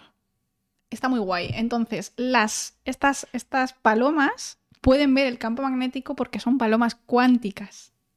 ¿No os parece lo más bonito del mundo? ¿Nos parece lo más guay que estos señores hayan cogido a un pobre hombre que estaba mm, totalmente malito y que tenía un problema que generaba un campo magnético específico y que jodía todos los ordenadores y le encontraron con palomas porque son capaces de ver. Ah, es que me ha parecido eh, bastante guay. El, el link de ese TikTok lo acabo de cerrar. Pero puedes encontrar mi TikTok en redes, exclamación redes, y tiras para abajo y te saldrá que tarda un rato en encontrarlo, no me apetece como... Lo siento, tenía que haberlo pasado para que le diera esa like. Pero ya os digo que es de junio de, 2021, tiene dos años. Entonces, si tiráis un poquito para atrás, por eso lo hago mal. O sea, quiero decir, por eso no está como muy bien grabado, la calidad del vídeo y del audio es regulinchi, etc. Mi TikTok es lauraflores.ciencia. Igual que, igual que Twitch, pero con el punto entre medias. Súper guay, la verdad. Y aquí tenemos la imagen súper chula de que pasó, que pusieron en eso, en, Nature súper chula de, de, los petirrojos cuánticos. Así que bueno, lo interesante es que en 2008 no sabían cómo las aves podían identificar el campo magnético y ahora lo sabemos. Entonces cuando yo volví a ver esta serie en 2023, para mí fue súper guay porque, ¿sabes? Fue como chulo. fue como, ahora sabemos más al respecto, pero no iban nada desencaminados. Es decir, un señor que tiene un campo magnético roto, le encuentran con palomas. Es que tiene todo el sentido del mundo. Tendrían que ser palomas un poco listas, ¿no? Que le dijeren, le dijesen, esto es lo que tienes que buscar y entrenarlas y demás. O sea, va mucho más largo el proceso, pero me parece muy chula la idea y como bien, bien expuesta. Pero bueno, que las aves tienen el tema del campo magnético por ahí, eso ya lo pensaba Einstein. Entonces, entonces, pues bueno, eh, no es tan complicado pensar en eso, pero me parece que lo han hilado muy bien y que es, o sea, es ciencia chula. Vale, ¿qué más tengo por aquí? Mm, mm, mm. Vale, el capítulo que, me habéis dicho un par de personas, o sea, no solo una persona, el, el capítulo en el que atraviesan... No sé por qué he puesto esta imagen. Laura, ¿por qué has puesto esta imagen? De Walter y Astrid en el laboratorio? ¿Será simplemente para mostrar cómo era el laboratorio? No lo sé. Si alguien se acuerda de este capítulo, que hay ahí como un corazón que están como midiéndole la energía, pues eso. Capítulo super top de la serie Fringe. es el capítulo en el que se encuentran un señor atravesado en una pared.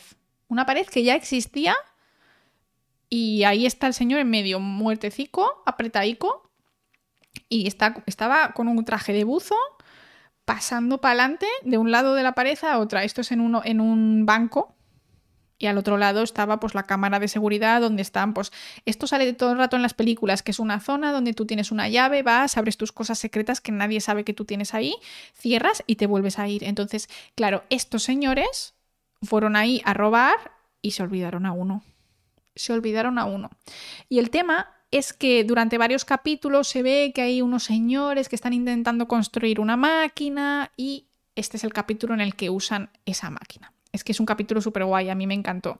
Y el capítulo es que ellos están robando, o sea, literalmente se ve cómo atraviesan la pared. Literalmente en este capítulo de Fringe consiguen que unos seres humanos atraviesen la pared. Entonces, esto no se puede hacer. ¿Vale? ya os lo digo, molaría muchísimo, pero no puedes atravesar una pared, no puedes atravesar un sólido. Mola un montón la idea que ellos utilizan y es que esto sí es cierto, la materia es fundamentalmente no materia, es decir, la materia está fundamentalmente vacía, no hay nada. Tú coges un átomo y la mayoría del volumen de ese átomo es como he leído por ahí, estaba buscando como ideas de tamaños. El volumen de ese átomo es como si en un estadio de fútbol el núcleo fuese una pelota en el centro y luego cuatro pájaros por ahí volando alrededor que fuesen los, los pajarillos. Es decir, la mayoría está vacío. Un átomo pues está en 3D y tiene distintas capas de electrones y demás, pero más o menos para que nos hagamos una idea. Entonces ellos lo que hacen es inventan una máquina que es capaz de generar una vibración que contrarresta la, materia, el estado sólido de la materia. Entonces, esto, por ejemplo, podemos ver lo que ocurre cuando tienes arena, ¿no? Tú mueves la arena, vibras mucho la arena y, te, puedes hundir cosas en esa arena. Entonces ellos más o menos como que intentan que vayan por ahí los tiros. Lo que pasa que no es lo mismo arena, que puedes desplazar los átomos, que una pared que es sólida y que, y que no funciona. Y el caso es que en realidad ellos no tienen en cuenta eh, el, electromagnetismo, es decir, que, los electrones de tu propia materia van a chocar con los electrones de la materia de la pared. Es decir, es literalmente imposible que esto ocurra. Por muy vacía que esté esa pared, porque en realidad todo esté vacío y sea un poquito de, de núcleo y un poquito de electrones alrededor de los núcleos, por muy vacía que esté esa pared, es imposible que tus átomos entren ahí y sobre todo que entren ahí sin estropearse. Porque si tú entras ahí, tus átomos y tus electrones empezarían a interaccionar con los átomos y los electrones de la pared. Entonces esto es literalmente imposible. Pero a mí me pareció súper mega guay, la verdad, como pusieron al señor aquí colgado y por el otro lado con las piernas y tal. Y es que nada, pues ponían la máquina, la máquina vibraba y ellos iban pasando, tiraban de una cuerda y pasaban como si nada. Entonces es como vibra la pared, pero tú estás dentro de la pared y, tú no vibras. Súper extraño, la verdad, bastante extraño. Y luego, pues eh, como se queda ahí, para que no diga nada, le matan. Por eso tiene un tiro en la cabeza y por eso hay sangre detrás. No porque él no se murió, él se quedó atrapado en plan, ayúdame, me he quedado atrapado. Claro, se dice que nosotros nunca tocamos nada en realidad. En realidad es como que, a no ser que reacciones con eso, es decir, que literalmente haga, haya una aleación de otro material con, con tus manos, nunca tocas nada. Solo sientes como la repulsión de tus electrones contra los electrones de lo que estás tocando. Es súper extraño. O sea, es como tu espacio personal siempre va a ser tuyo, siempre vas a tener ahí unos Armstrongs tuyos solos que nadie te puede tocar. Dice, lo extraño es cómo pueden caminar en la pared y no caerse abajo. Eso también es, eh, también es interesante, la verdad. Eso no lo había pensado. Digo, vibras, pero solo vibras en, en vertical, ¿no? Para abajo ni para arriba. Al final no somos un cuerpo físico, solo energía vibrando. Bueno, pero el núcleo, o sea, energía entiendo que podríamos clasificar a los electrones como energía, pero el núcleo, que hay protones y, neutrones, yo creo que sí que podría ser como más tangible. No lo sé. Tampoco, tampoco creo que podamos imaginarlo de manera correcta los humanos. Nuestro cerebro no está hecho para eso. Pero súper guay este capítulo, me encantó, la verdad me pareció súper chulo. Y, tampoco os digo, no tiene nada que ver con la, con la trama de la, de la película de la serie. O sea, sí tiene que ver, pero no, no es spoiler de ningún tipo. Es que había cosas muy chulas que me habéis mencionado, pero que sí había más spoilers. Me habéis mencionado sobre todo que hable de September, que es uno de los personajes que sale bastante en la serie. Hay un montón de teorías súper chulas sobre September, pero no me apetecía porque quiero que veáis esta serie. O sea, si podéis verla, tenéis que verla, porque está súper, súper chula. Entonces, bueno, eh, ese capítulo muy guay, uno de los que me mencionasteis vosotros. ¿Qué más tengo por aquí? Mira, un átomo, que es un átomo que está mal dibujado, pero es que si tú buscas en Google átomos no te sale bien dibujado. Básicamente en el átomo tendríamos un núcleo muy chiquitito y alrededor de ese átomo tendríamos todos los electrones eh, pues moviéndose como si fuesen planetas alrededor de un sol. Y entre medias no hay nada. Está completamente vacía. La has visto tres veces. Yo estoy viendo ahora una segunda vez. Y, porque no sabía dónde verla, ¿eh? Llevo años queriendo verla de nuevo. Chulísimo, la verdad, me encanta. Vale, ¿qué más tengo por aquí? Ah, bueno, este capítulo, ¿os acordáis el capítulo que hay un señor, un chaval adolescente que dice, me voy a hacer los deberes al ordenador y de repente le sale un virus que se le descarga en el ordenador y, y le y como que le licúa el cerebro? Y ¿sabéis qué pensé cuando lo vi en 2023? Dije, es TikTok. Dije, esta gente en 2008 han hecho un capítulo y han inventado TikTok.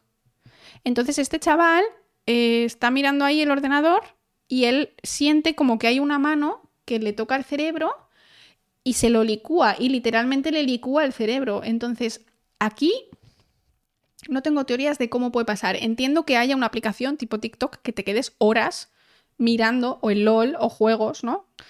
Pero, claro, es una alegoría del opio digital totalmente. Totalmente. Y el otro día vi un. Un dibujo en. Eh, bueno, como un meme súper gracioso. Este.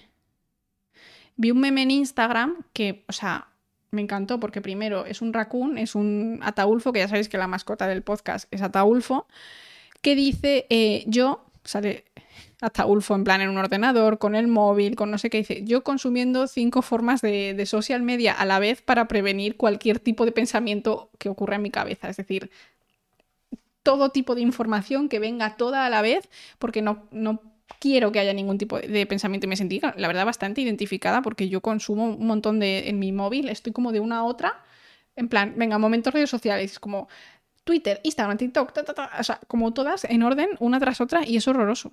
La verdad, es bastante horrible.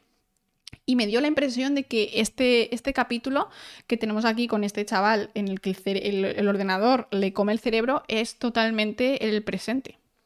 Estoy hablando de la serie Fringe. Fringe. Está en HBO Max, pero bueno, es de 2008.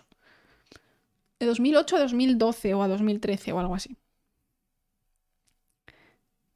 TikTok, abre, que soy yo, que llego. y algunos canales de Twitch. Pero yo creo que Twitch es un poco al revés, ¿no? ¿No te quedas todo el rato como en uno? Bueno, no lo sé. Yo es que lo pongo más de fondo Twitch. En realidad no presto tanta atención. Me, suelo poner Twitch, por ejemplo, cuando estoy trabajando. Eh, me pongo charlando y tal, pero no soy mucho de prestar atención a lo que pasa. De hecho, por eso me extraña que haya aquí gente contestándome a lo que yo digo. 9 de septiembre de 2008 a 18 de enero de 2013. Esos son los años de, Fringe.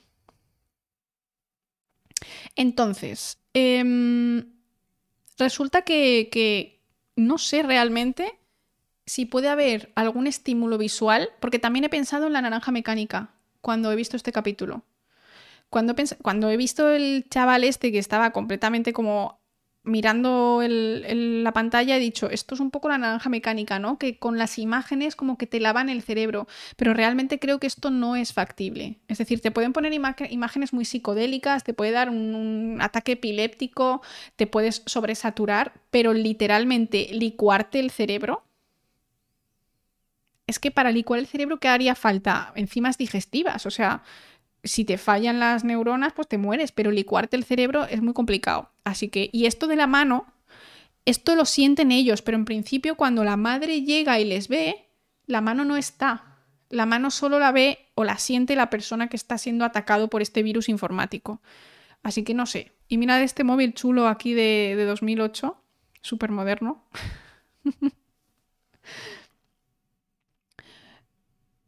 Recuerdo que el de la naranja mecánica estaba inducido por drogas químicas. Claro, encima, es que este chaval estaba tan normal cenando con su madre y dice, bueno, me voy a hacer los deberes, adiós. Y la madre dice, bueno, pues yo me voy a salir, que he quedado. Y la madre se va y la mano está así, hacia la cara del checo, y la madre, bueno, pues nada, que te vaya bien la tarde, que estás un poco empantanado, chico. Es muy fuerte muy fuerte. Así que este capítulo me gustó y me pareció bastante chulo, pero realmente no sé muy bien cómo podría la ciencia explicar algo así. Creo que sí que puede explicar lo que todos entendemos, que TikTok es súper absorbente, que las redes sociales son súper absorbentes, pero de ahí a licuar cerebros está el tema complicaete. Bastante complicado. Vale, más cositas. Ah, bueno, aquí he vuelto a poner la foto de, la vaquita, que yo creo que si no estabais antes os hará ilusión saber que me encanta Jean, la vaca de Walter Bishop, que la utiliza para, pues, para tomarse batidos, porque le, le encanta. Es muy gracioso. Es muy gracioso. Ok, más vaquita. Ah, este capítulo. Este capítulo se llama a ver, que no lo he puesto. Equipo científico investigar la muerte de un vendedor de autos. Este no es. Este capítulo no lo he puesto. No he puesto el título, no sé cuál es. Creo que es el 19. Ah, The Road Note Taking. Que por cierto, este es el que luego traducen mal. No, el que traducen mal es otro, ya os contaré. Vale, eh, este es como el camino que no se tomó. Pero en realidad me quería comentar con vosotros una cosa muy curiosa. Aquí hablan de la combustión espontánea en este capítulo. Esto se supone que es gente que ha sido quemada por una persona que se convirtió en una bomba de calor. De repente hizo y quemó a todos a los que había a su alrededor. Y es que al parecer hicieron un tratamiento con radioactividad en el cerebro de algunas personas y les convirtió, según ellos, literalmente en microondas andantes. ¿Y qué pasa con los microondas? No te dejan combustionado así. Yo no sé si a vosotros os ha pasado que os habéis pasado con el microondas, no se queda negro, eso solo pasa en el horno.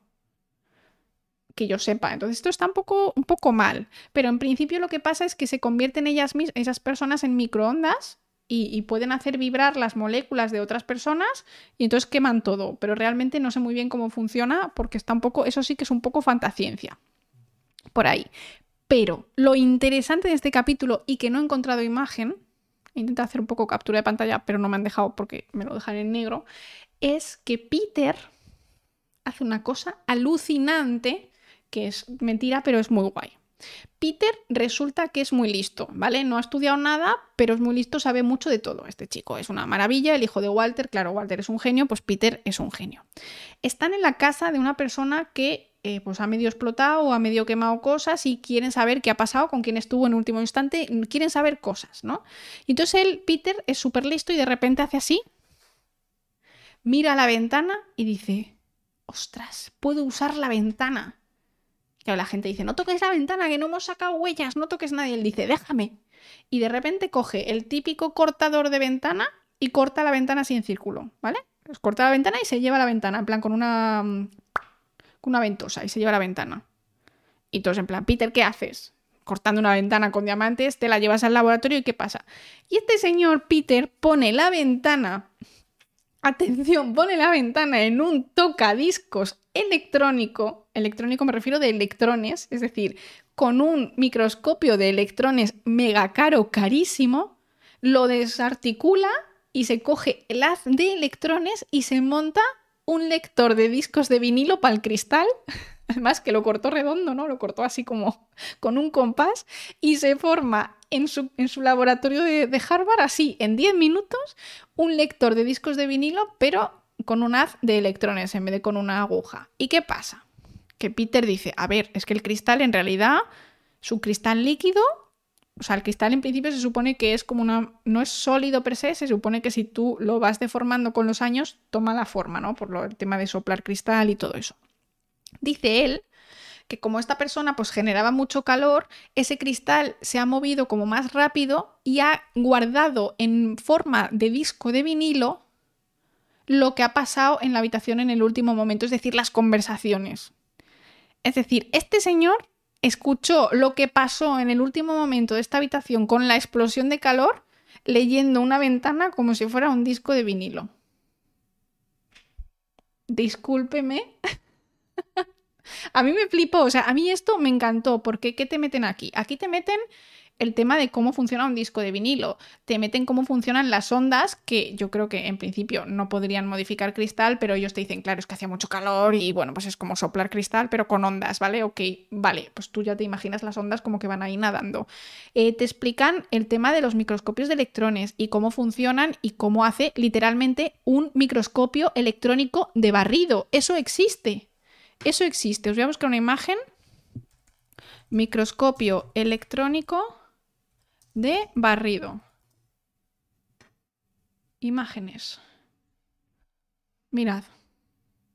Estas imágenes que veis aquí, estos son unas diatomeas y tal, están hechas con un microscopio electrónico de barrido. Es decir, es una aguja que va sintiendo la superficie de la muestra que tú quieres. Y como la aguja tiene electrones al final, lo que siente es como muy chiquito no como la aguja normal, que es grande y solo puede detectar pues, unos milímetros arriba, unos milímetros abajo. Esto estamos hablando de eh, tamaño súper pequeño. Entonces, Peter literalmente se monta un microscopio electrónico de barrio en su casa en forma de tocadiscos, bueno, en su casa, en su laboratorio.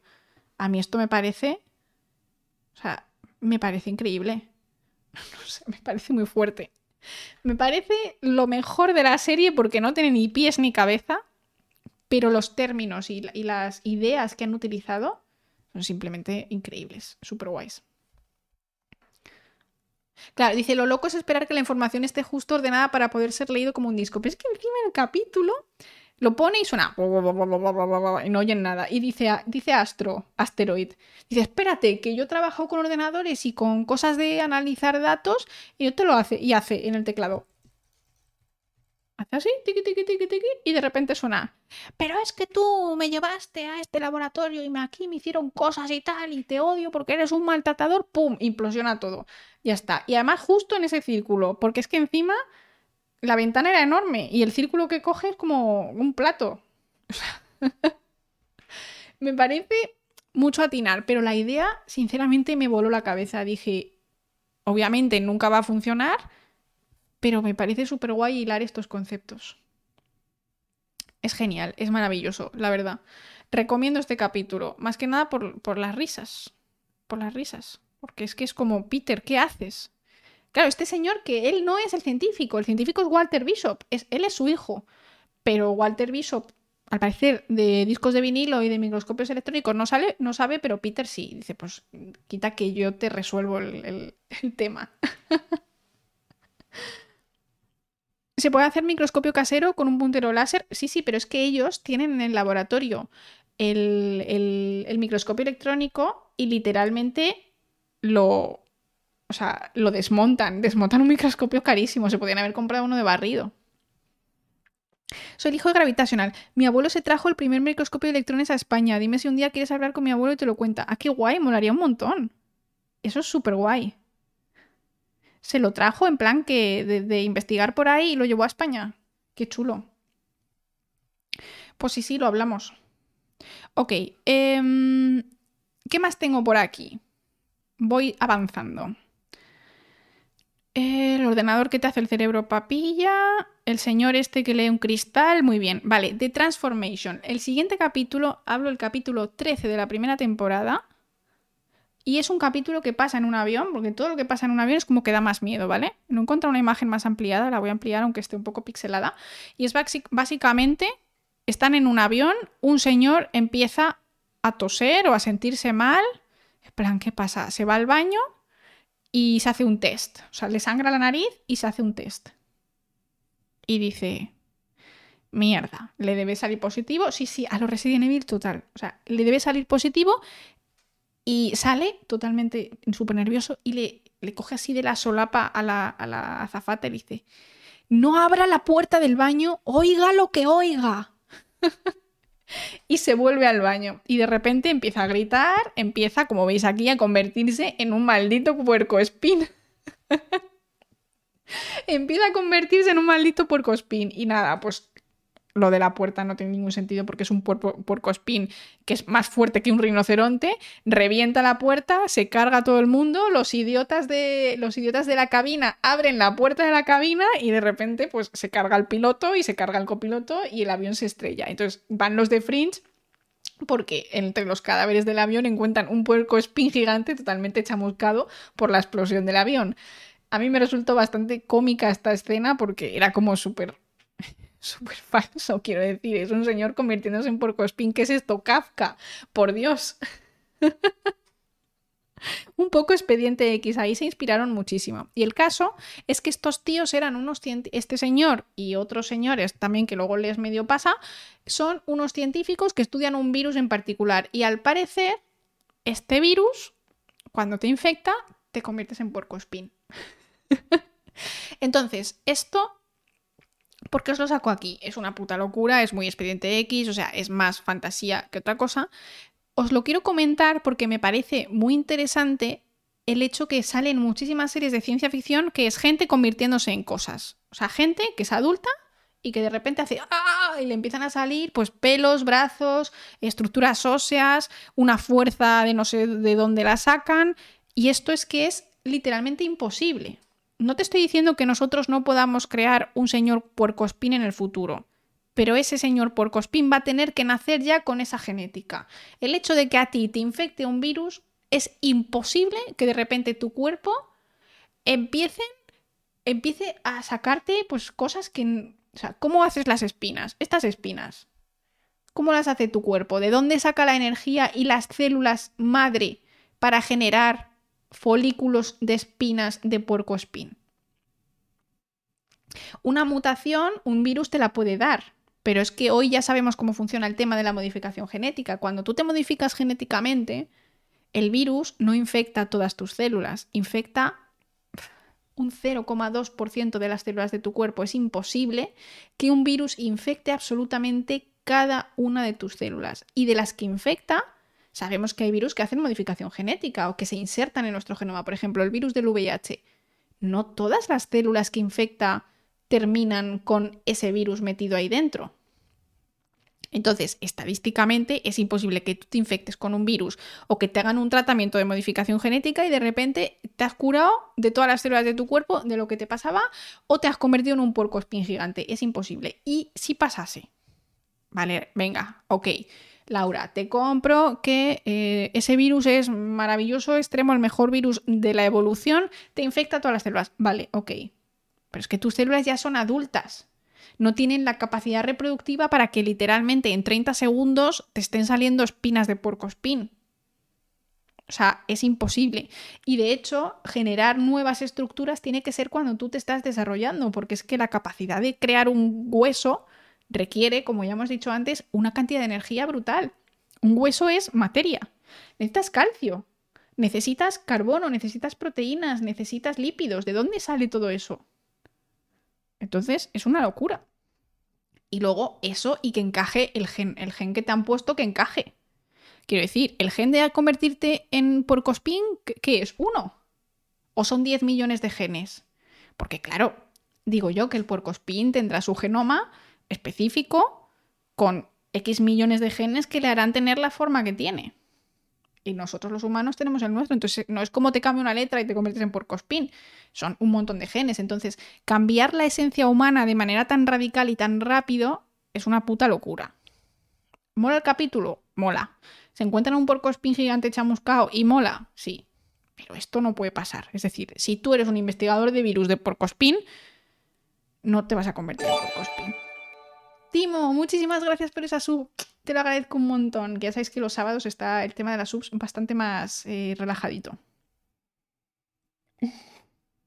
¿Habéis mirado si había luna llena? buenísimo, buenísimo. Pero me, encantó este capítulo en realidad porque, quiero decir, eh, es una locura. Me lo pasé súper bien. Pero claro, lo analizas y dices, vale, a ver, pero encima un virus que te hace sangrar muchísimo no sé, no lo veo, ¿eh? No lo veo bien. Vale, ¿por dónde vamos? Eh, me vais a dar un segundito y voy a ir al baño porque no me aguanto. Ya estoy. Gente, ya estoy. Voy a poner otro marcador para acordarme de, de borrar esto. No vaya a ser que luego lo meta en la edición y no tenga ningún sentido. Bueno, pues nada, gracias por ver ese anuncio que ya sabéis que me ayuda un montón y que yo solo lo pongo cuando no hay contenido. Y os agradezco que estéis. Y bueno, por si no sabéis quién es, este es Tyson, mi perrito. Que mirad qué carita tiene. Es para comérselo. Continuamos con la serie de Fringe. Em, hemos acabado con los capítulos que yo había seleccionado de la temporada 1 y de la temporada 2 tengo nada más que tres cositas, ¿vale? El capítulo de hoy pues no va a ser muy largo porque no tengo a Guille para que me dé bola. O sea, Guille no me da bola, entonces pues voy por los temas como una loca. Aún así, os tengo que decir que muchas gracias a los que estáis entrando y os estáis quedando porque yo pensé que ser una cosa así muy específica de una serie no íbamos a ser muchos, pero bueno, estamos siendo bastantes, así que os lo agradezco un montonazo. Vale, temporada 2. Yo no cuento nada de la historia principal, para no joder a nadie, verla. Y ya dentro de unos meses, cuando muchos polizones la hayáis visto, pues ya vamos a, comentar las cosas con jugo. Ok, em, ¿qué más tenemos por aquí? Tenemos a Olivia bebiendo algo de un vaso. ¿Alguien se acuerda de este capítulo? porque es que este capítulo yo fue para mí el que más me llamó la atención a nivel de lo que está pasando en el día de hoy y lo que está pasando en el pasado. No os acordáis de este capítulo, es que esta, esta es como una cosa muy específica. Vale, este capítulo ocurre después de que Olivia tiene un accidente de coche y tiene una pequeña amnesia. No sé si esto a lo mejor os va refrescando la memoria. Olivia no tiene recuerdos, quiere, recordar lo que le pasó con el accidente. Ya sabéis, cuando tienes un accidente, pues tienes una amnesia y Olivia está, me duele la cabeza, no tengo recuerdos, ¿qué pasa? etcétera. Y resulta, amnesia al beber agua, no, resulta que Walter Bishop le dice, oiga, usted, bébase, bébase esto que le va a, alterar, la, alterar la memoria y le va a dar todos sus recuerdos de vuelta. Bueno, no le habla de usted, pero bueno. Y resulta, no, no es drogaína. Esto es peor, ¿eh? Esto es peor. Resulta que le ha dado un y ella lo sabe ¿eh? y se lo toma. Le da un batido de lombrices. Coge unas lombrices, las mete en un le echa ahí un poco de aguilla y Olivia para adentro. Proteína pura. es que esto no es una locura ni mucho menos. Esto es algo increíble. O sea, es muy fuerte. Hace unos años, a ver si tengo aquí por aquí el link. Sí, tengo el link por aquí. Hace unos años alguien hizo un experimento, ah, esto en la vida real, ¿vale? Alguien hizo un experimento turbio donde los haya. Y es que le dio a unos gusanos de comer zumo de gusanos. Los primeros gusanos estaban entrenados para evitar ciertos peligros y los gusanos, los otros gusanos no estaban entrenados para evitar esos ciertos peligros, es decir, no habían aprendido lo que tenían que hacer. Ahora leemos la noticia juntos. Hicieron batido de gusano, alimentaron a los otros gusanos y aprendieron a evitar ese peligro efectivamente. Los gusanos comieron recuerdos de sus padres o, bueno, de sus hermanos o de otros gusanos de la misma especie. Efectivamente, eso era canibalismo y esto es real, esto ha pasado en la vida. Es así, este es el experimento. Mirad. Vamos a leer juntos esta noticia porque este gusanito, esto muy fuerte. Mecanismo de transferencia de memoria funciona entre gusanos. Sí, o sea, eh, os entiendo que estéis en el chat flipando en colores porque esto ocurre. Científicos de la Universidad de Princeton han descubierto un sorprendente mecanismo para la transferencia de memoria entre individuos en la muy estudiada especie de gusano C. elegans. Este es el gusano que todos los laboratorios tienen, ¿vale? No todos, pero los que usan gusanos tienen este. Cuando un organismo se encuentra una amenaza en su entorno, es una ventaja para la especie advertir a los demás de este peligro. El gusano redondo microscópico C. elegans se suele encontrar con regularidad peligros en su entorno, como por ejemplo una bacteria patógena que se llama P. aeruginos, no sé decirlo. aeruginosa. Creo que es la primera palabra que no he podido decir en directo. Parece una fuente de alimento atractiva, pero puede enfermar a los gusanos si se ingieren. C. elegans no está equipado para gritar advertencias porque no tiene boca, como por ejemplo un humano. Pero un nuevo trabajo de investigadores del laboratorio del investigador Colin Murphy de Princeton muestra que los gusanos que se encuentran con esta bacteria pueden ayudar a otros a evitar el peligro e identifica una parte crucial del mecanismo por el cual se hace. Vamos a ver, vamos a ver, vamos a calmarnos. En un trabajo anterior, el laboratorio de Murphy descubrió que las lombrices madre enfermas por esta bacteria aprenden a evitar la bacteria y que pueden inculcar este comportamiento a su descendencia durante las próximas cuatro generaciones. Es decir, cuando tú eres un gusano, este gusano tiene miedo de esta bacteria y la evitas, en plan, uy, esta no me gusta, esta no me la como, la voy a evitar, me voy por otro lado de la arena, por otro lado del agua o por donde sea. Tú tienes hijos y esos hijos aprenden eso, pero recuerda, eres un gusano, no tienes como procesos de juego, no tienes procesos de nada, es decir, cuatro generaciones desde que tú te encontraste a la única bacteria, saben evitar a esta bacteria, ¿vale? Ok. Em, mm, mm, mm. Los gusanos madre que han comido este bicho absorben un ARN pequeño, una molécula pequeña, perdón, una molécula pequeña que la han llamado P11 a través de los intestinos, es decir, tú comes esta bacteria y eh, absorbes P11. Emite una señal en las células reproductoras de la línea germinal que luego transmite a una neurona que controla el comportamiento. Es decir, que al parecer este ARN mensajero es el que les da la señal de volver a evitar esto, que está bastante guay. Posteriormente, el nuevo comportamiento se transmite a la futura progenie a través de cambios realizados en las células de línea germinal. Es decir, por un lado va a los eh, huevos, por decirlo de alguna manera, y ahí también está presente para hacer su función en el futuro, y por otro lado va al cerebro o a los sitios que tiene que ir para evitar este, ¿no? comerte esta bacteria de nuevo. Vale, hasta ahí ok, esto tiene sentido, porque claro, tú también tienes que dar a tu descendencia pues, las señales del mundo en el que vives, y el mundo en el que vives es un peligroso mundo lleno de bacterias peligrosísimas. En el nuevo artículo publicado en Cell, los coautores Moore, eh, Kaletsky y Lesnick muestran que el comportamiento de evitación también se puede transmitir de gusanos entrenados a otros gusanos adultos sin esa habilidad adquirida. Descubrimos que un gusano puede aprender a evitar esta bacteria patógena si trituramos el gusano o simplemente si usamos el medio en el que nadan estos gusanos y se lo damos a comer a otros no adiestrados. Estos gusanos aprenden a evitar el patógeno también. En realidad no es que estén dando memoria, pero le están dando el ARN que hace la función. Esto es muy fuerte. Porque en realidad si tú no entiendes que esto funciona por ARN, dices, vale, le pasas la memoria y flipas un poco. Pero está bastante guay. Este hallazgo sugiere que los gusanos segregan alguna señal que cuando son recogidos por otros gusanos pueden modificar el comportamiento. Curiosamente, la progenie de los gusanos que ya han aprendido también pues, la reciben durante cuatro generaciones. Esto sugiere que esta señal desencadena la misma vía de aprendizaje que cuando comes al patógeno. Lo que descubrimos es que un retrotransposón llamado CER1 que forma partículas virales parece llevar una memoria no solo entre los tejidos, sino también entre los individuos.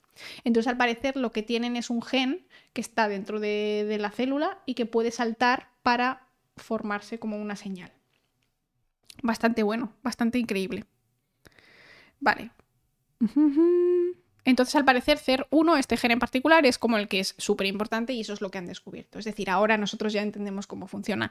¿Qué pasa? Que este estudio es reciente, 2021. Es decir, la gente de Princeton en 2021 saben cómo los gusanos alimentados con otros gusanos pueden aprender esas señales de evitación de la bacteria peligrosa. Pero esto no lo sabían en Fringe en 2008. En Fringe sabían que si dabas a comer gusanos aprendían a evitar la bacteria, pero pensaban que les estaban pasando memorias, aprendizajes. Es muy fuerte, muy muy fuerte. Entonces es súper guay porque en el capítulo en el que Olivia pierde la memoria, Walter le dice, es que mira, pasa esto con los gusanos, habla de este experimento, él dice que lo ha hecho él es increíble. Dice, es que nosotros cuando investigábamos con gusanos descubrieron esto. O sea, me pareció eh, súper guay. Y resulta que se toma esto y le funciona. Se toma el batido de, el batido de gusano y le funciona, le activa la memoria. No tiene nada que ver con lo que pasa en la realidad, absolutamente. Además, la idea es que los gusanos 1 le daban la memoria a los gusanos 2 pero tú no quieres memoria de gusano, tú quieres tu propia memoria. Es decir, no tiene mucho sentido, pero para que veáis lo que mola, lo que mola esta serie, que utiliza literalmente experimentos que existen, dicen que los ha hecho Walter y ¡pum! Y te dan a beber un zumo de... Un zumo de, de esto, de lombrices, es que ni siquiera de C. elegans, porque C. elegans es un gusanito muy fino, transparente, que creo que se come mejor. Un zumo de lombrices, literalmente lombrices, o sea, zumo de gusano. es como el Bear este, ¿no? Este señor. Batido. Increíble, la verdad, bastante, bastante chulo. Vale, em, mm, mm, mm. ¿qué más tengo por aquí? A ver. Ah, bueno.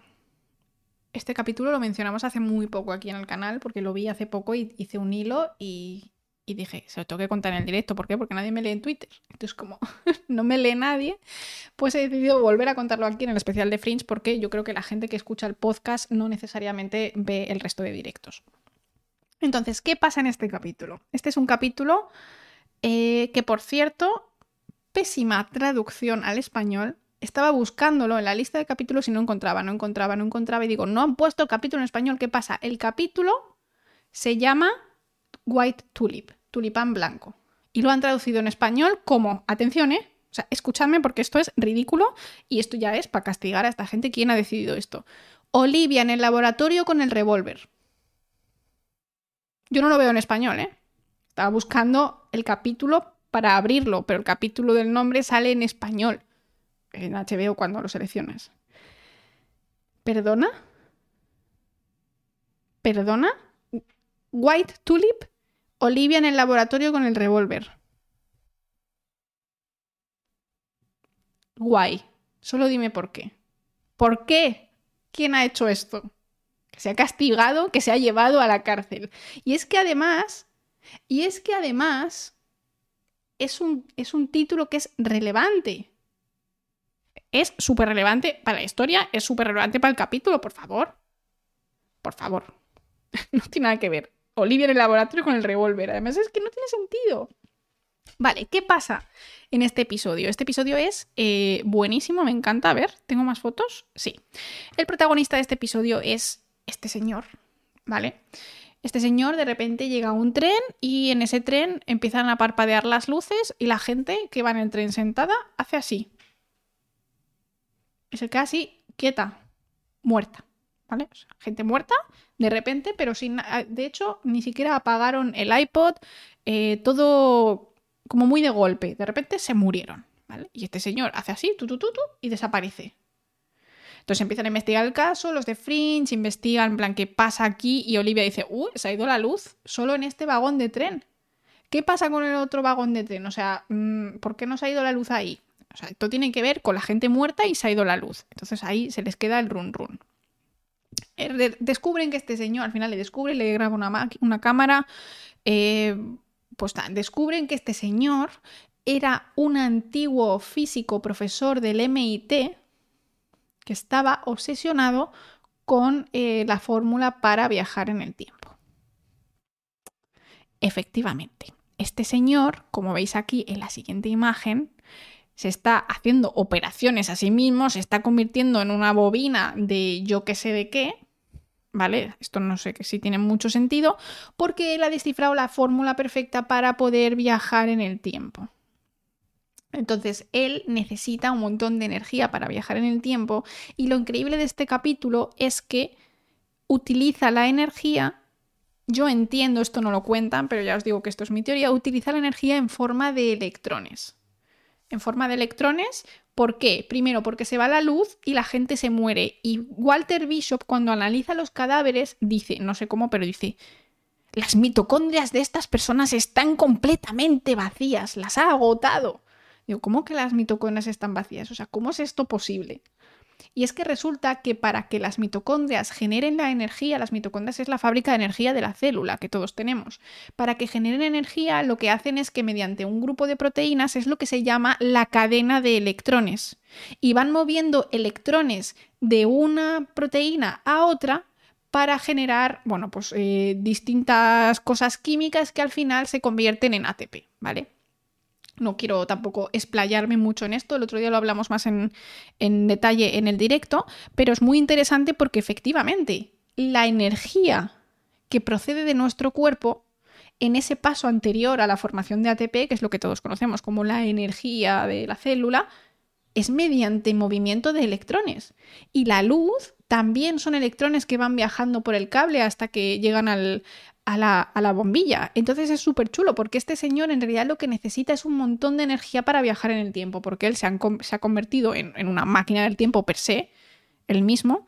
Viaja con ropa, eso yo tampoco lo entiendo muy bien, pero bueno. Viaja con ropa y necesita absorber toda esta energía de esta gente. Y el tema es que este señor no era malo, el tema es que este señor, pues se le murió su novia hace muchos años en un accidente de coche y él quería viajar al pasado para evitarlo. Lo curioso es que Walter Bishop, aunque, es, aunque él es bioquímico como yo, eh, se pone a leer los cuadernos de este señor y dice, este señor está viajando en el tiempo, pero se ha equivocado en este número. Ha puesto un factor de 7 cuando tiene que poner un factor de 9. Y, y, entonces el señor se entera de esto porque habla con Walter Bishop y entonces es capaz de viajar atrás en el tiempo. Y ya está.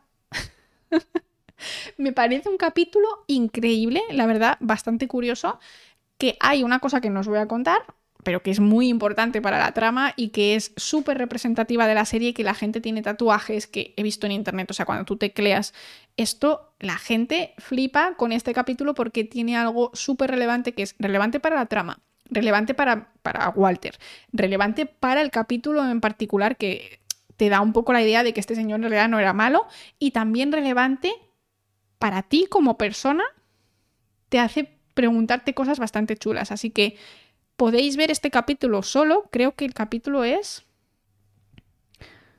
2 por 18. Si no queréis ver la serie en plan, ni de coña voy a ver la serie, yo os digo, ver la serie. Tiene totalmente sentido ver la serie pero a lo mejor es interesante ver este capítulo solo por el final, en plan, las últimas dos escenas, ya después de haber visto toda la historia, mola un montón. La verdad es que es súper chulo. A mí me encanta este capítulo. Ok, vale. Em, ¿Qué más tengo por aquí?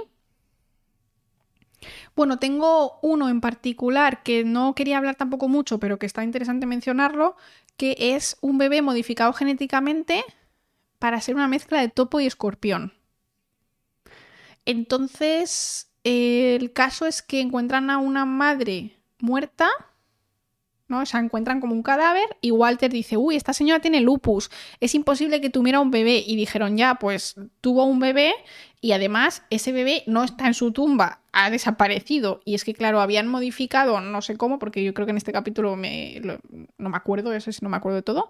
Resulta que este pobre bebé lo habían modificado genéticamente y era un bicho horrible mezcla de topo y mezcla de escorpión. Entonces él iba ahí por debajo de los sitios y por eso se escapó de, la, de estar enterrado, porque era un topo y podía acabar, era un topillo. Y es que es curioso porque en realidad la mayoría de los sitios que tienes bichos raros son bichos que se han modificado como antes, que te inyectan un serum y de repente te conviertes en un escorpión o lo que sea, pero en este caso el bebé nace modificado genéticamente. Entonces esto está bastante chulo porque tiene más sentido.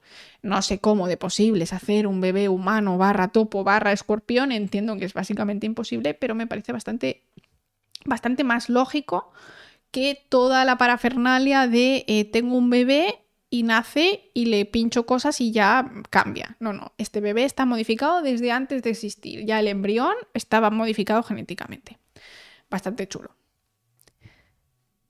No hay una cabra araña, pero no es lo mismo, porque este bicho, es que no tengo foto porque no había, pero este bicho es rarísimo.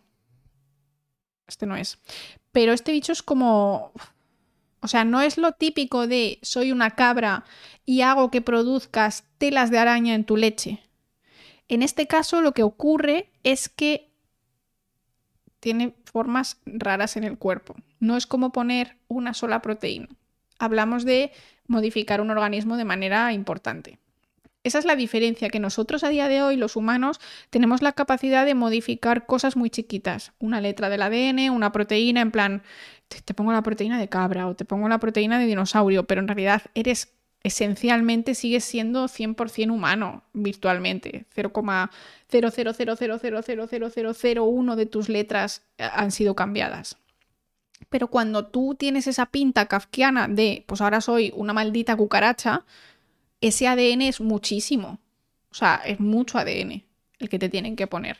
Entonces, primero, cuando pones tanto ADN, tienes que encontrar también, Uf, esto tiene tela, esto yo creo que os va a gustar. Hay una nueva hipótesis que está circulando por el mundo de la ciencia respecto a las trisomías. Trisomía del cromosoma 21, también conocida como síndrome de Down, sabemos que tenemos una copia extra del cromosoma 21. Pues resulta que se ha visto que no es solo los errores que ocurren, no son solo por tener una copia extra de algunos genes, que dices, bueno, pero si tienes más, pues vale, ok. No, también viene el error porque dentro del, dentro del núcleo que nosotros tenemos se está empezando a ver que cada cromosoma tiene su lugar. Todo está muy ordenado, aunque parezca muy caótico cuando tú te imaginas el núcleo, los cromosomas por ahí flotando, algunos eh, juntos, otros como más abiertos, eh, que parece eso una maraña de hilos, en realidad cada cosa tiene su lugar, está todo muy muy ordenado. Por lo tanto, al ocurrir las trisomías, se está empezando a ver que ya no es solo tener proteínas extra o genes extra, sino que te desubica todo lo que hay alrededor, porque ese cromosoma tiene que estar físicamente en algún lugar del núcleo, está, existe entonces empuja a otros cromosomas y esa posición hace que se expresen peor otras proteínas, otros genes, etc. Entonces como que te, te desmonta todo el tinglao. Entonces, claro, cuando tú intentas hacer una nueva especie o este bicho mezclado de topo con cosas raras y tienes que meter un número importante de genes, tienes que pensar que meter un cromosoma nuevo en una célula humana que ya está todo establecido y todo, en plan, vale, vamos bien, es muy complicado porque vas a encontrar otros errores que van a salirte por otro lado. ¿Las modificaciones genéticas suelen ser exitosas? Eh, ¿A qué te refieres? O sea, nosotros tenemos modificaciones genéticas, por ejemplo, en bacterias, que a veces pueden ser tóxicas. Por ejemplo, puedes poner una proteína en, en una bacteria que en esa especie sea tóxica. En humanos no son muy exitosas a nivel del porcentaje de células que se han conseguido modificar. Por ejemplo, gente que le han modificado células de la sangre, ¿no? Te sacan la, médula ósea, te hacen una modificación genética y entonces un 20% de tus células se han modificado y de ese 20% a lo mejor la mitad defectuosas. Entonces, eh, depende. Cuanto más sencillo es el organismo y cuanto más sencilla es la modificación genética, más exitoso es. Pero claro, no hablamos de muchos números de células, es complicado. Y el caso es que en laboratorio es distinto, porque tú en el laboratorio no estás intentando salvar una célula en particular. Lo que estás haciendo es, voy a hacer modificación genética y la célula que la tenga me la quedo, el resto me la, me la sudan. Entonces, cuando yo tengo todas mis bacterias E. coli y les pongo un plásmido, ¿no? Para hacer esa modificación genética o para añadir un gen extra con un plásmido, las que no cogen el plásmido me dan igual porque primero se mueren porque no sobreviven al antibiótico y las que tienen el plásmido son las que me quedo. Entonces es muy difícil saber eso de las modificaciones eh, genéticas tienen éxito porque depende de muchas cosas y de qué quieras hacer con esa modificación genética. Meter una cosa al azar puede salirte súper mal en un humano. Te voy a poner aquí el gen este de la proteína de este insecto. Pues a lo mejor te mueres o a lo mejor no. No lo sé. Todo hay que probarlo. Ok. Y para terminar, y para terminar, eh, quería hablaros de... ¿Alguien sabe qué es esto? Los que habéis visto la serie. Para los que estáis en modo radio, es como si fuese es Walter con una cosa que parece un cerebro gigante, básicamente, pero no es un cerebro gigante. no os acordáis. Es que eh, esta serie tiene muchos capítulos y hay cosas que solo salen una vez, ¿vale? Y esto es un cambiaformas, claro, es un huevo. En la serie existen los cambiaformas, ¿vale? Ya esto es más pasando obviamente a mucha más ficción que a ciencia, porque esto ya tira más hacia pues, eh, una temática más loca, pero quería comentaros cosas de los cambiaformas porque yo creo que son bastante curiosos. Entonces, la primera vez que se encuentran cambiaformas es eh, simplemente un cadáver y que tiene unas peculiaridades un poco extrañas, ¿no? Que es un cadáver humano, pero que tiene unos agujeros un poco raros en el paladar y demás, y al final descubren que es que un bicho raro ha copiado la forma de este señor, o sea, un cambiaformas, un shapeshifter.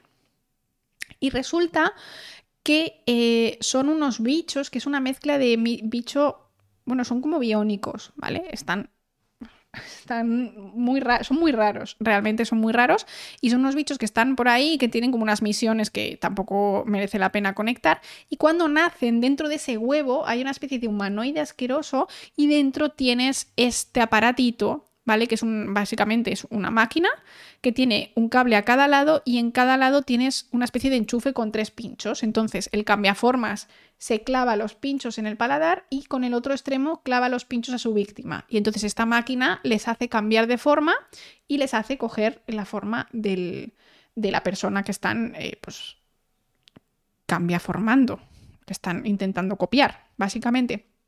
Y lo curioso es que yo he leído esto, es que también son capaces de coger recuerdos de, esta persona. Y esto me ha parecido súper loco. Es como que esto es un lector de, de, cuerpos, pero ya no solo de cuerpo en forma, sino también en, memoria y todo eso. Me parece súper curioso. Entonces, por un lado, claro, acaban tomando la personalidad, pero es que el problema es que los cambiaformas están como un poco mal hechos, al parecer, o son como una especie un poco de mierda, por decirlo de alguna manera. Y resulta que estos bichos eh, duran un tiempo muy corto en ese cuerpo, porque se, se empiezan como a estropear. ¿Te recuerda la película La Mosca? Mm, esa no la he visto, ¿eh? Bueno, es que tampoco soy yo muy peliculera. Bueno, el caso es que se ve en uno de los episodios cómo hay un cambiaformas que hace mucho tiempo que no ha cambiado porque se quiere quedar en un cuerpo determinado y empieza a... Em, se le empieza como a hacer así los ojos, ¿no? Lo típico como cuando se te destruye la cara y, y empiezas como a derretirte. Pues eso les empieza a pasar. Y ves que el personaje va a una farmacia y se compra chorrocientos termómetros, los abre a la mitad y se bebe el mercurio como un loco. Y entonces ya con el mercurio hace así y se le vuelve a poner la cara bien. Es como que están hechos de una mezcla de, de células y mercurio y un poco de cosas energéticas, de, de cosas biónicas, porque esta máquina claramente está, dentro de su huevo y ellos, y ellos la encuentran también cuando abren los huevos estos. Y simplemente me parece bastante curioso. No era vida basada en carbono. Podría ser.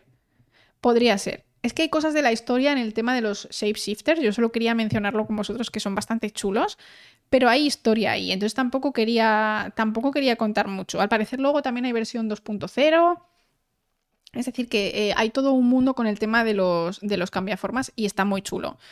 Pero no entiendo muy bien cómo pueden pasar tan desapercibidos porque primero tienen la sangre un poco como plateada, que está básicamente hecha de, de HG, de mercurio. Entonces eh, me resulta un poco extraño y además si tienes tanto mercurio debes pesar 200 o 300 kilos aunque, aunque seas de, de un metro veinte. Porque claro, mercurio pesa muchísimo. Entonces, si estás básicamente hecho de mercurio, ostras, em, yo creo que se nota relativamente rápido. O sea, te metes en un ascensor y eso empieza a pitar en plan, oye, que somos solo tres. A lo mejor es mercurio poco denso. Puede ser que el suyo sea poco denso, pero él claramente va a una farmacia, hace así.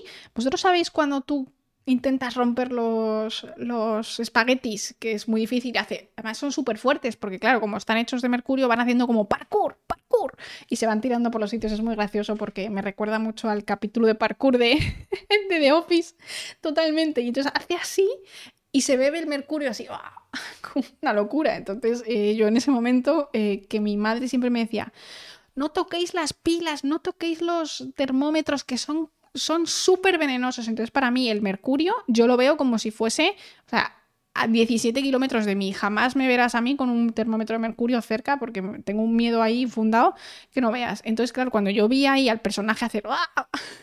Dije, madre mía. ¿Qué tal, Andoni? Buenísima la serie, ¿eh? Me encanta, me encanta Fringe. Tú juegas con las bolitas. Ay, por favor. Por favor, no chupéis pilas. si has llegado tarde, ya básicamente hemos acabado, porque es que esta era la última imagen que tenía. Y para terminar, os había puesto, o sea, os había puesto un resumen de, de Fringe. Si queréis, volvemos a poner la canción, que a todos nos gusta mucho. A ver.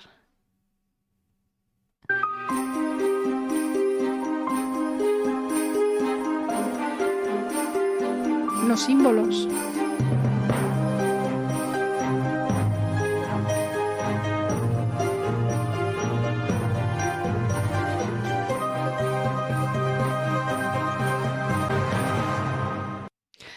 Qué bonita. Me encanta. Me encanta, me gusta un montón. Lo de la intro lo comenté, que hay distintas intros, que hay como una especie de mensaje secreto en los símbolos que va saliendo, etc. A mí me gusta mucho la intro que hay en la tercera temporada, si no la habéis visto ya sabréis por qué. La canción es la misma y los dibujos son los mismos, pero pues va cambiando. hay muchísimo significado en la, en la introducción. Entonces, pues salen palabras. A mí me gusta mucho leer las palabras que pone hipnótico, o sea, bueno, hypnotism, mutation, eh, hay un montón de cosas. A ver, voy a, voy a quitar el sonido y voy a ver, a ver las que consigo leer. A ver, aquí, tiempo cero. Precognition, Artificial Intelligence, Nanotechnology, Suspended Animation, Cybernetics, eh, Dark Matter, Psycho algo, y ya no más. O sea, hay muchas palabras, solo he leído algunas, porque no te da tiempo a leer todas. Entonces está, está chulo porque muchas cosas son como muy del futuro. Artificial Intelligence, totalmente. O sea. ¿La serie de qué va? Pues la serie, o sea, he hecho el resumen al principio, pero así básicamente es la típica serie de casos, tipo policíaca, pero los casos que tratan son los casos que, estudia la unidad del FBI Fringe, ¿no? Por eso el nombre de la serie, que es Fringe, que significa al límite. Y son casos no son, no son, sobrenaturales, o sea, no estamos hablando de fantasmas ni nada de eso, pero que rozan el límite de la ciencia, es decir, mm, cuerpos en un estado un poco extraño, en plan, esto no lo sé, y los personajes pues eh, son bastante lo mejor de la serie, en mi opinión, son bastante chulos. Empieza un poco Expediente X y acaba que ni te lo crees. Es verdad, la serie va adquiriendo eh, unas dimensiones cada vez más profundas según van pasando las temporadas. O sea, empieza la serie como que parece que no tiene sentido un capítulo con el anterior, ¿no? En plan, hay una historia, pero dices, bueno, pues esta es típica historia, pero no, son, está todo pensado. Y de hecho, cuando vas llegando a temporadas más avanzadas, ves que hay casos que simplemente te parecía un caso para la excusa de seguir con la serie, que tiene, realmente tiene que ver. Por ejemplo, el, típico, el típico, yo creo que esto en cuanto empecéis ya, ya lo veréis, el caso del, del ámbar, que se queda la gente como enterrada así en un ámbar que dices, bueno, pues esto de dónde ha salido y, estudian el químico que hace el ámbar e intentan deshacerlo, etc. Ese caso luego tiene muchísima relevancia en la historia, porque es bastante guay. Lo que pasa que de una manera que ni siquiera te imaginas, o sea, esto ni siquiera es spoiler, porque es como es que no te lo puedes imaginar. Si lo has visto, lo sabes. Y si no, dices, ¿what? ¡Qué chulo! Y casi todo está relacionado. Entonces, a mí es que me gusta muchísimo JJ Abrams porque, claro, también lo hizo en Perdidos. Perdidos parecía que era, vea, pues está aquí en una isla y de repente un señor dando botones. Me da la impresión de que es el mismo tipo de historia, es decir, que desde el principio todo estaba pensado. Quizá pues haya un poco de espacio para la improvisación, pero lo que es la historia principal hay muchas cosas que están que parece que no, pero que llegas al final de la serie y dices, ostras, esto era del principio. Buenísimo, buenísimo. Y también pasó con Fringe, que al final le medio cancelaron rápido y entonces la última temporada así como deprisa y corriendo. Pero es que eso tampoco creo yo que sea culpa de los creadores. Dice, al principio parece que es la típica serie de episodios autoconclusivos, pero es que está todo muy hilado. O sea, de verdad, si no la habéis visto, vedla. Y si la habéis visto, volver a verla, porque está súper chula. Dice, en la primera temporada parece que solo te están presentando un personaje, pero hay mucho más. Pues Fritz es igual. O sea, se nota que el creador es la misma persona. Totalmente. Así que perdió estuvo también huelga de guionistas. como está viendo ahora, por cierto, que a mí me parece, me parece genial que lo hagan. La verdad. Así que nada, polizones, este ha sido, este ha sido el capítulo de hoy. Em, ya sé que no lo hago también como Guille cuando se prepara pues las historias y todo esto, pero no sé, espero que os haya gustado y espero que os haya pues recordado buenos momentos de la serie o que os haya animado a volver a verla o a verla por primera vez y espero no haber hecho algún spoiler eh, pues molesto o, lo que sea. Yo creo que, creo que ha quedado bastante bien para ver si una cosa que he hecho hoy, literalmente la, he preparado esta mañana. He estado buscando la información, los capítulos y, todo. Con un poquito de ayuda extra de algún mensaje de Twitter, algún mensaje de Instagram que me habéis dicho, oye, este capítulo, tal. Así que súper guay. Y ya os digo que es una serie que hay un montón de teorías en internet, que hay un montón de blogs súper chulos, que merece la pena pues buscar y leer lo que pensaba la gente entonces. Para mí es una pena. Eh, Doctor Stone no la he visto. ¿Recomendada? Ledu, ¿me la recomiendas? Para mí es una pena, estaba diciendo que ya no haya series. O sea, sí es verdad que hay series que dan lugar a como, por ejemplo, ha pasado un poco con The Last of Us, pero no, no igual que Lost.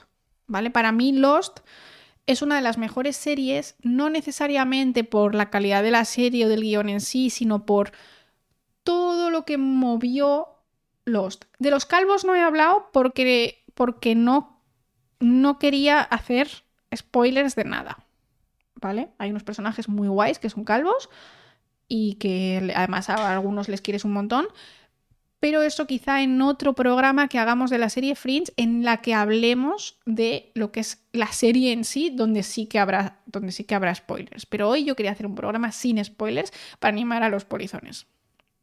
Entonces, el caso es que yo viví, yo viví Lost en presente. O sea, literalmente yo vi el último capítulo de Lost, creo que era a las 5 de la mañana lo vi en cuatro. O sea, me acuerdo de yo poniéndome la alarma y despertándome en casa de mi padre y me acuerdo que estaba a las 5 de la mañana viendo Lost en cuatro. Porque pues era como cuando coincidía, lo echaban mundialmente a la misma hora, lo habían como traducido con subtítulos de prisa y corriendo, porque Lost durante los años que duró generó un fenómeno que no había generado ninguna serie antes y que para mí fue un antes y un después en el mundo de las series y es el tema de que todo el mundo se metía a internet, todo el mundo se metía en los foros a contar su teoría y a comentar sobre cada detalle y sobre cada minúscula cosita que pasaba en plan, pues oye, aquí han puesto una mariposa y tú decías, pues es que esta mariposa es la misma mariposa que encontraba Jack en no sé qué. Entonces tú te empezabas a montar tus historias y eso molaba muchísimo y para mí se creó una comunidad de amantes de Lost que, que muy pocas series han podido repetir. Lost creo que está en Prime. Ahora mismo creo que la tienen en Prime. Y Fringe está en HBO. Pero eh, eso para mí fue increíble porque yo recuerdo estar leyendo foros de gente de, de, a saber qué países con unas teorías que encajaban mejor, que encajaban peor. Y esto yo no lo he visto en ningún lado. Y además esto se replicó con Fringe a menor escala, porque Fringe no tuvo tanto éxito, pero se replicó con Fringe a menor escala y también hay bastantes blogs y hay bastantes cosas chulas.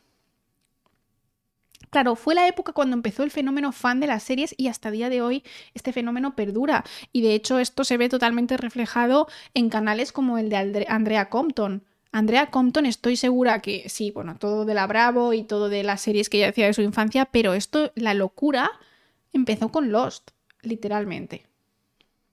Es que es, una pasada. Y creo que esto ya no pasa tanto. Creo que ha pasado un poco, pero ya no pasa tanto porque como las series te las sacan todas en una semana, no, puedes, no tienes tiempo para hacer tus ideas. Lo bueno de las series de antes es que eran súper largas. Una temporada tenía 20 capítulos y tenías 5 temporadas. Ahora te duran 8 capítulos que te lo sacan el mismo día y ya no tienes tiempo para, para para, nada, para decir, ay, pues esta teoría podría ser. Y yo recuerdo que esto me pasó con la serie Dark. Dark es una serie súper chula que hubiera dado lugar a ser una, pues algo similar, ¿no? En plan foros o comentando con tus amigos. Yo comenté mucho con varios compañeros de trabajo, comentábamos Dark, pero ya cuando la historia estaba cerrada, porque algunos la habían visto, otros no, entonces tienes como que esperar. Pero yo echo mucho de menos lo que, lo que pasaba con esto. Y sí que pasó un poquito con, con The Last of Us, porque ahí han ido sacando capítulo a capítulo, pero bueno, la historia ya se sabía. Entonces no había espacio para, para mucha conspiración. la historia per se era lo guay, lo que tú querías hablar, en plan, ay, pues no, pues ahora Jack ha hecho esto, o Olivia ha dicho esto y tal. Severance. ¿Dónde la echan esa? ¿Dónde echan la de Severance? Porque yo, si se puede teorizar cosas, a mí esas me gustan. Es que además el meme este del señor. A ver, meme. Este, por favor, es que soy yo este señor. Era todos los días yo. Y soy este meme. El, si estáis en modo radio, es el meme del señor. Bueno, aquí le han puesto un cuadro, pero es que está con todos los periódicos detrás y con líneas rojas y todo eso. En Apple TV, en tu bahía pirata de confianza. Yo no pirateo nada, me da miedo. ¿Se puede usar Just Watch para saber dónde echan cada cosa? Ah, pues mira, eso me va bien. Iba a empezar a ver The Expanse y ayer Guille, eh, yo, Fabio y yo dijimos, ay, mira, esta, es verdad, tenemos que verla porque he visto un par de capítulos que me gustaron mucho, pero es la típica serie que quiero ver con Fabio, entonces, darme tiempo porque ahora estamos viendo Fringe. Vamos por la tercera temporada. También estamos viendo otra de Prime que también va de algo de extraterrestres, que es como de unos señores que tienen en su patio trasero una puerta, que pasan a esa puerta y están como en un mundo, eh, en un, en un planeta extraño. Esa está bastante guay, llevamos dos capítulos, por ahora está chula, porque es como no sé qué pasa luego, no sé si sigue siendo extraterrestres o no, pero por ahora es como de ciencia ficción. Queremos ver The Expanse y luego tengo una lista gigante que me habéis hecho en, Drive, vosotros mismos, que os puedo pasar ahora mismo. Si la encuentro, dame un segundo. Em, hablo Drive y tengo que cambiar de cuenta. Y aquí en archivos compartidos, recomendaciones Little People. Momento. Abrir. Vale. Entonces os la paso por el chat y ahí tenéis recomendaciones que ha hecho Little People y también podéis eh, poner. Entonces tenemos libros, música, pelis y al final de todo series. Entonces ahí hay un montón de cosas bastante chulas. ¿Veis? Ahí está The Expanse, em, White Lotus. Hay varias que ya he visto, claro. Pero sí, quiero, quiero seguir viendo series, pero ya os digo que yo no veo muchas series, en plan muchas horas, sino que veo a lo mejor un capítulo cada noche y ya está. Entonces voy muy lenta, sobre todo con las series que son largas.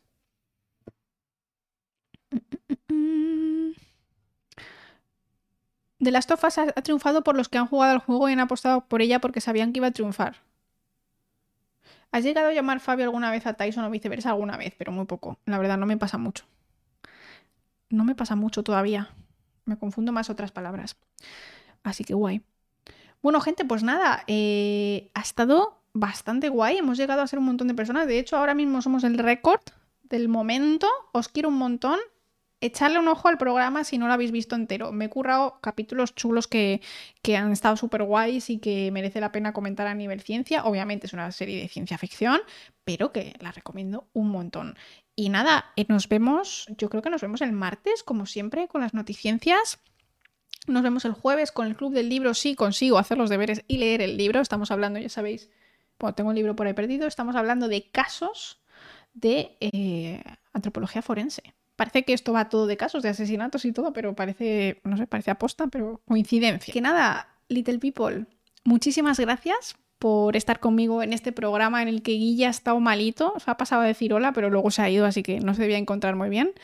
Gracias por estar, gracias por los likes, por compartir, por el chat, por el modo radio, por el modo directo, el modo diferido, por todo. Tyson y yo nos despedimos. Hoy a Taulfo aparecido por ahí de vez en cuando con los follows, pero sabéis que Ataulfo está normalmente con Guille, que es más amigo de Guille que mío, porque pues yo le tengo un poco explotado editando guiones. Así que pasar buen fin de, disfrutar del buen tiempo, comer rico y que durmáis bien, que la semana luego hay mucho trabajo. Nos vamos. Uy, ¿qué es esto? Esto no es. Espera, le da al botón que no es. Esperad, ¿con quién nos vamos? Nos vamos con Buttercup, por supuesto, que le dije el otro día que le hacía raid cuando la pillase en directo, así que nos vamos con Buttercup, que está pues no sé qué está viendo. Ah, lo del rey. Pues ala, pues venga, con la novedad, con lo más friki todavía, que ella es eh, arqueóloga y lo hace que te cagas. Así que darle un besito a Bater de mi parte y Tyson y yo pues os queremos un montón. Nos vemos el martes. Os quiero.